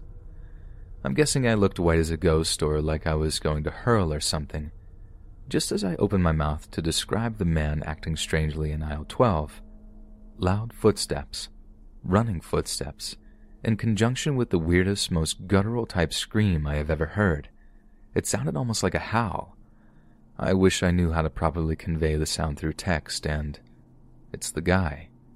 Out of the corner of my eye, I see that he's running down the front area of the store behind where the baggers stand and people leave. Here's the kicker. He stops in his place about four to five feet behind the bagger, who is now also staring at this guy along with the cashier stops yelling for a moment, and just blankly stares. No words, just an abrupt stop to the scream or yell. Stopped dead in his tracks and just stared in our general direction. He had a weird look in his eyes. I pulled my phone out at this point because, truthfully, I didn't know if this dude was on drugs or what he would do next. The cashier was frozen in confusion herself from the look on her face. Then, just as quickly as he stopped, he started screaming again and started running again. Ran right out the doors of the store. Another cashier got out from behind his register and kind of followed his path, looking out the front window into the parking lot. He turned around and said, I don't see him anywhere. This would have only been mere seconds after he ran out the doors. That same cashier walked me to my car, helped me unload my groceries, and watched as I drove away. It was clear he was just as shaken as I was over the howling and the guy's action in the front of the store. I told him about how I had seen that man frozen in a big, weird smile just before coming to the registers, and he visibly shivered. It's taken me until this morning to truly realize just how strange the whole situation was.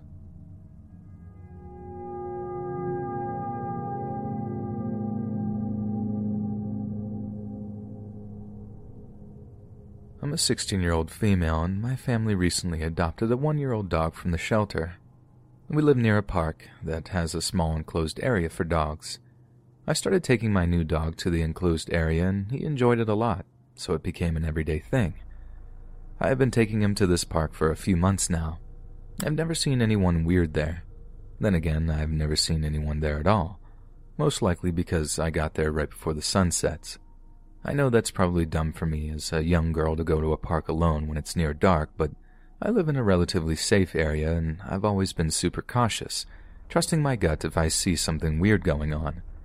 Plus, my dog is super big and quite intimidating at first glance. The day this happened, I took my dog to the park like normal. I got into the enclosed area, shut the gates, and sat down as my dog started sniffing around, doing his own thing. I was scrolling through my phone when I glanced up, noticing my dog was intently staring at something in the distance.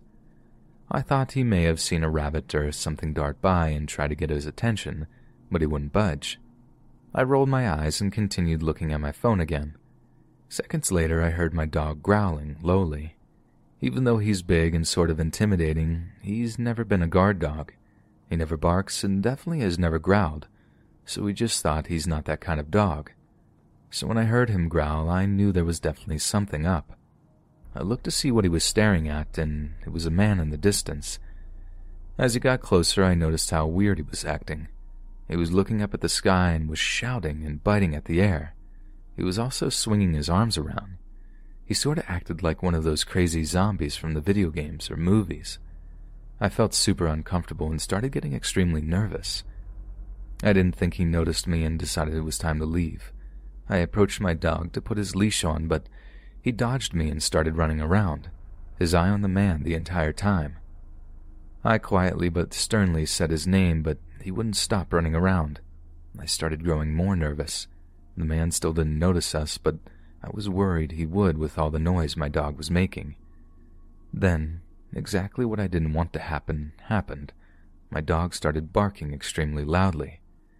The man snapped his head towards us in the creepiest way possible.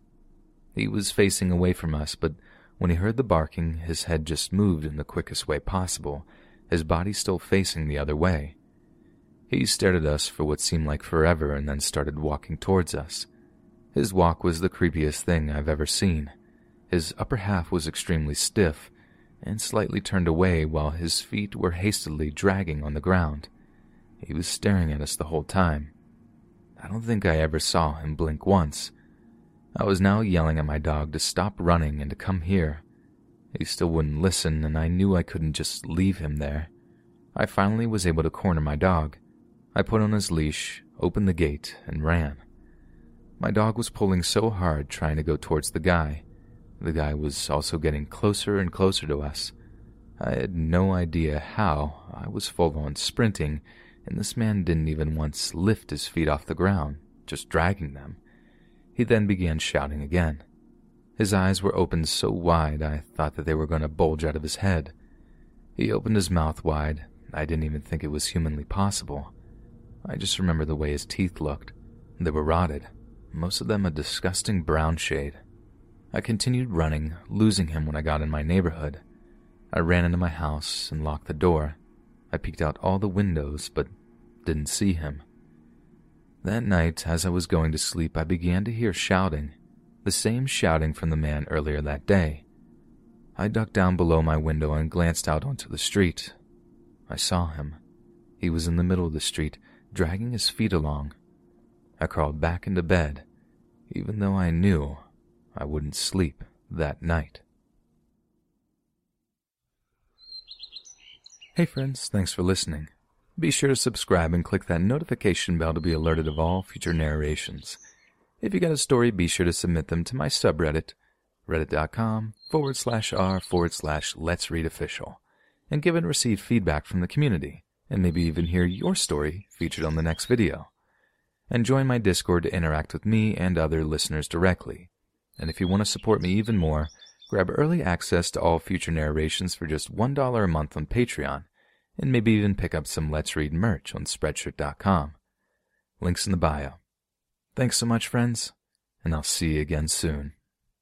Step into the world of power, loyalty, and luck. I'm gonna make him an offer he can't refuse. With family, cannolis, and spins mean everything. Now, you wanna get mixed up in the family business. Introducing The Godfather at ChumbaCasino.com. Test your luck in the shadowy world of the Godfather slot. Someday, I will call upon you to do a service for me. Play the Godfather, now at ChumbaCasino.com. Welcome to the family. VGW Group, no purchase necessary. Void where prohibited by law. See terms and conditions 18 plus.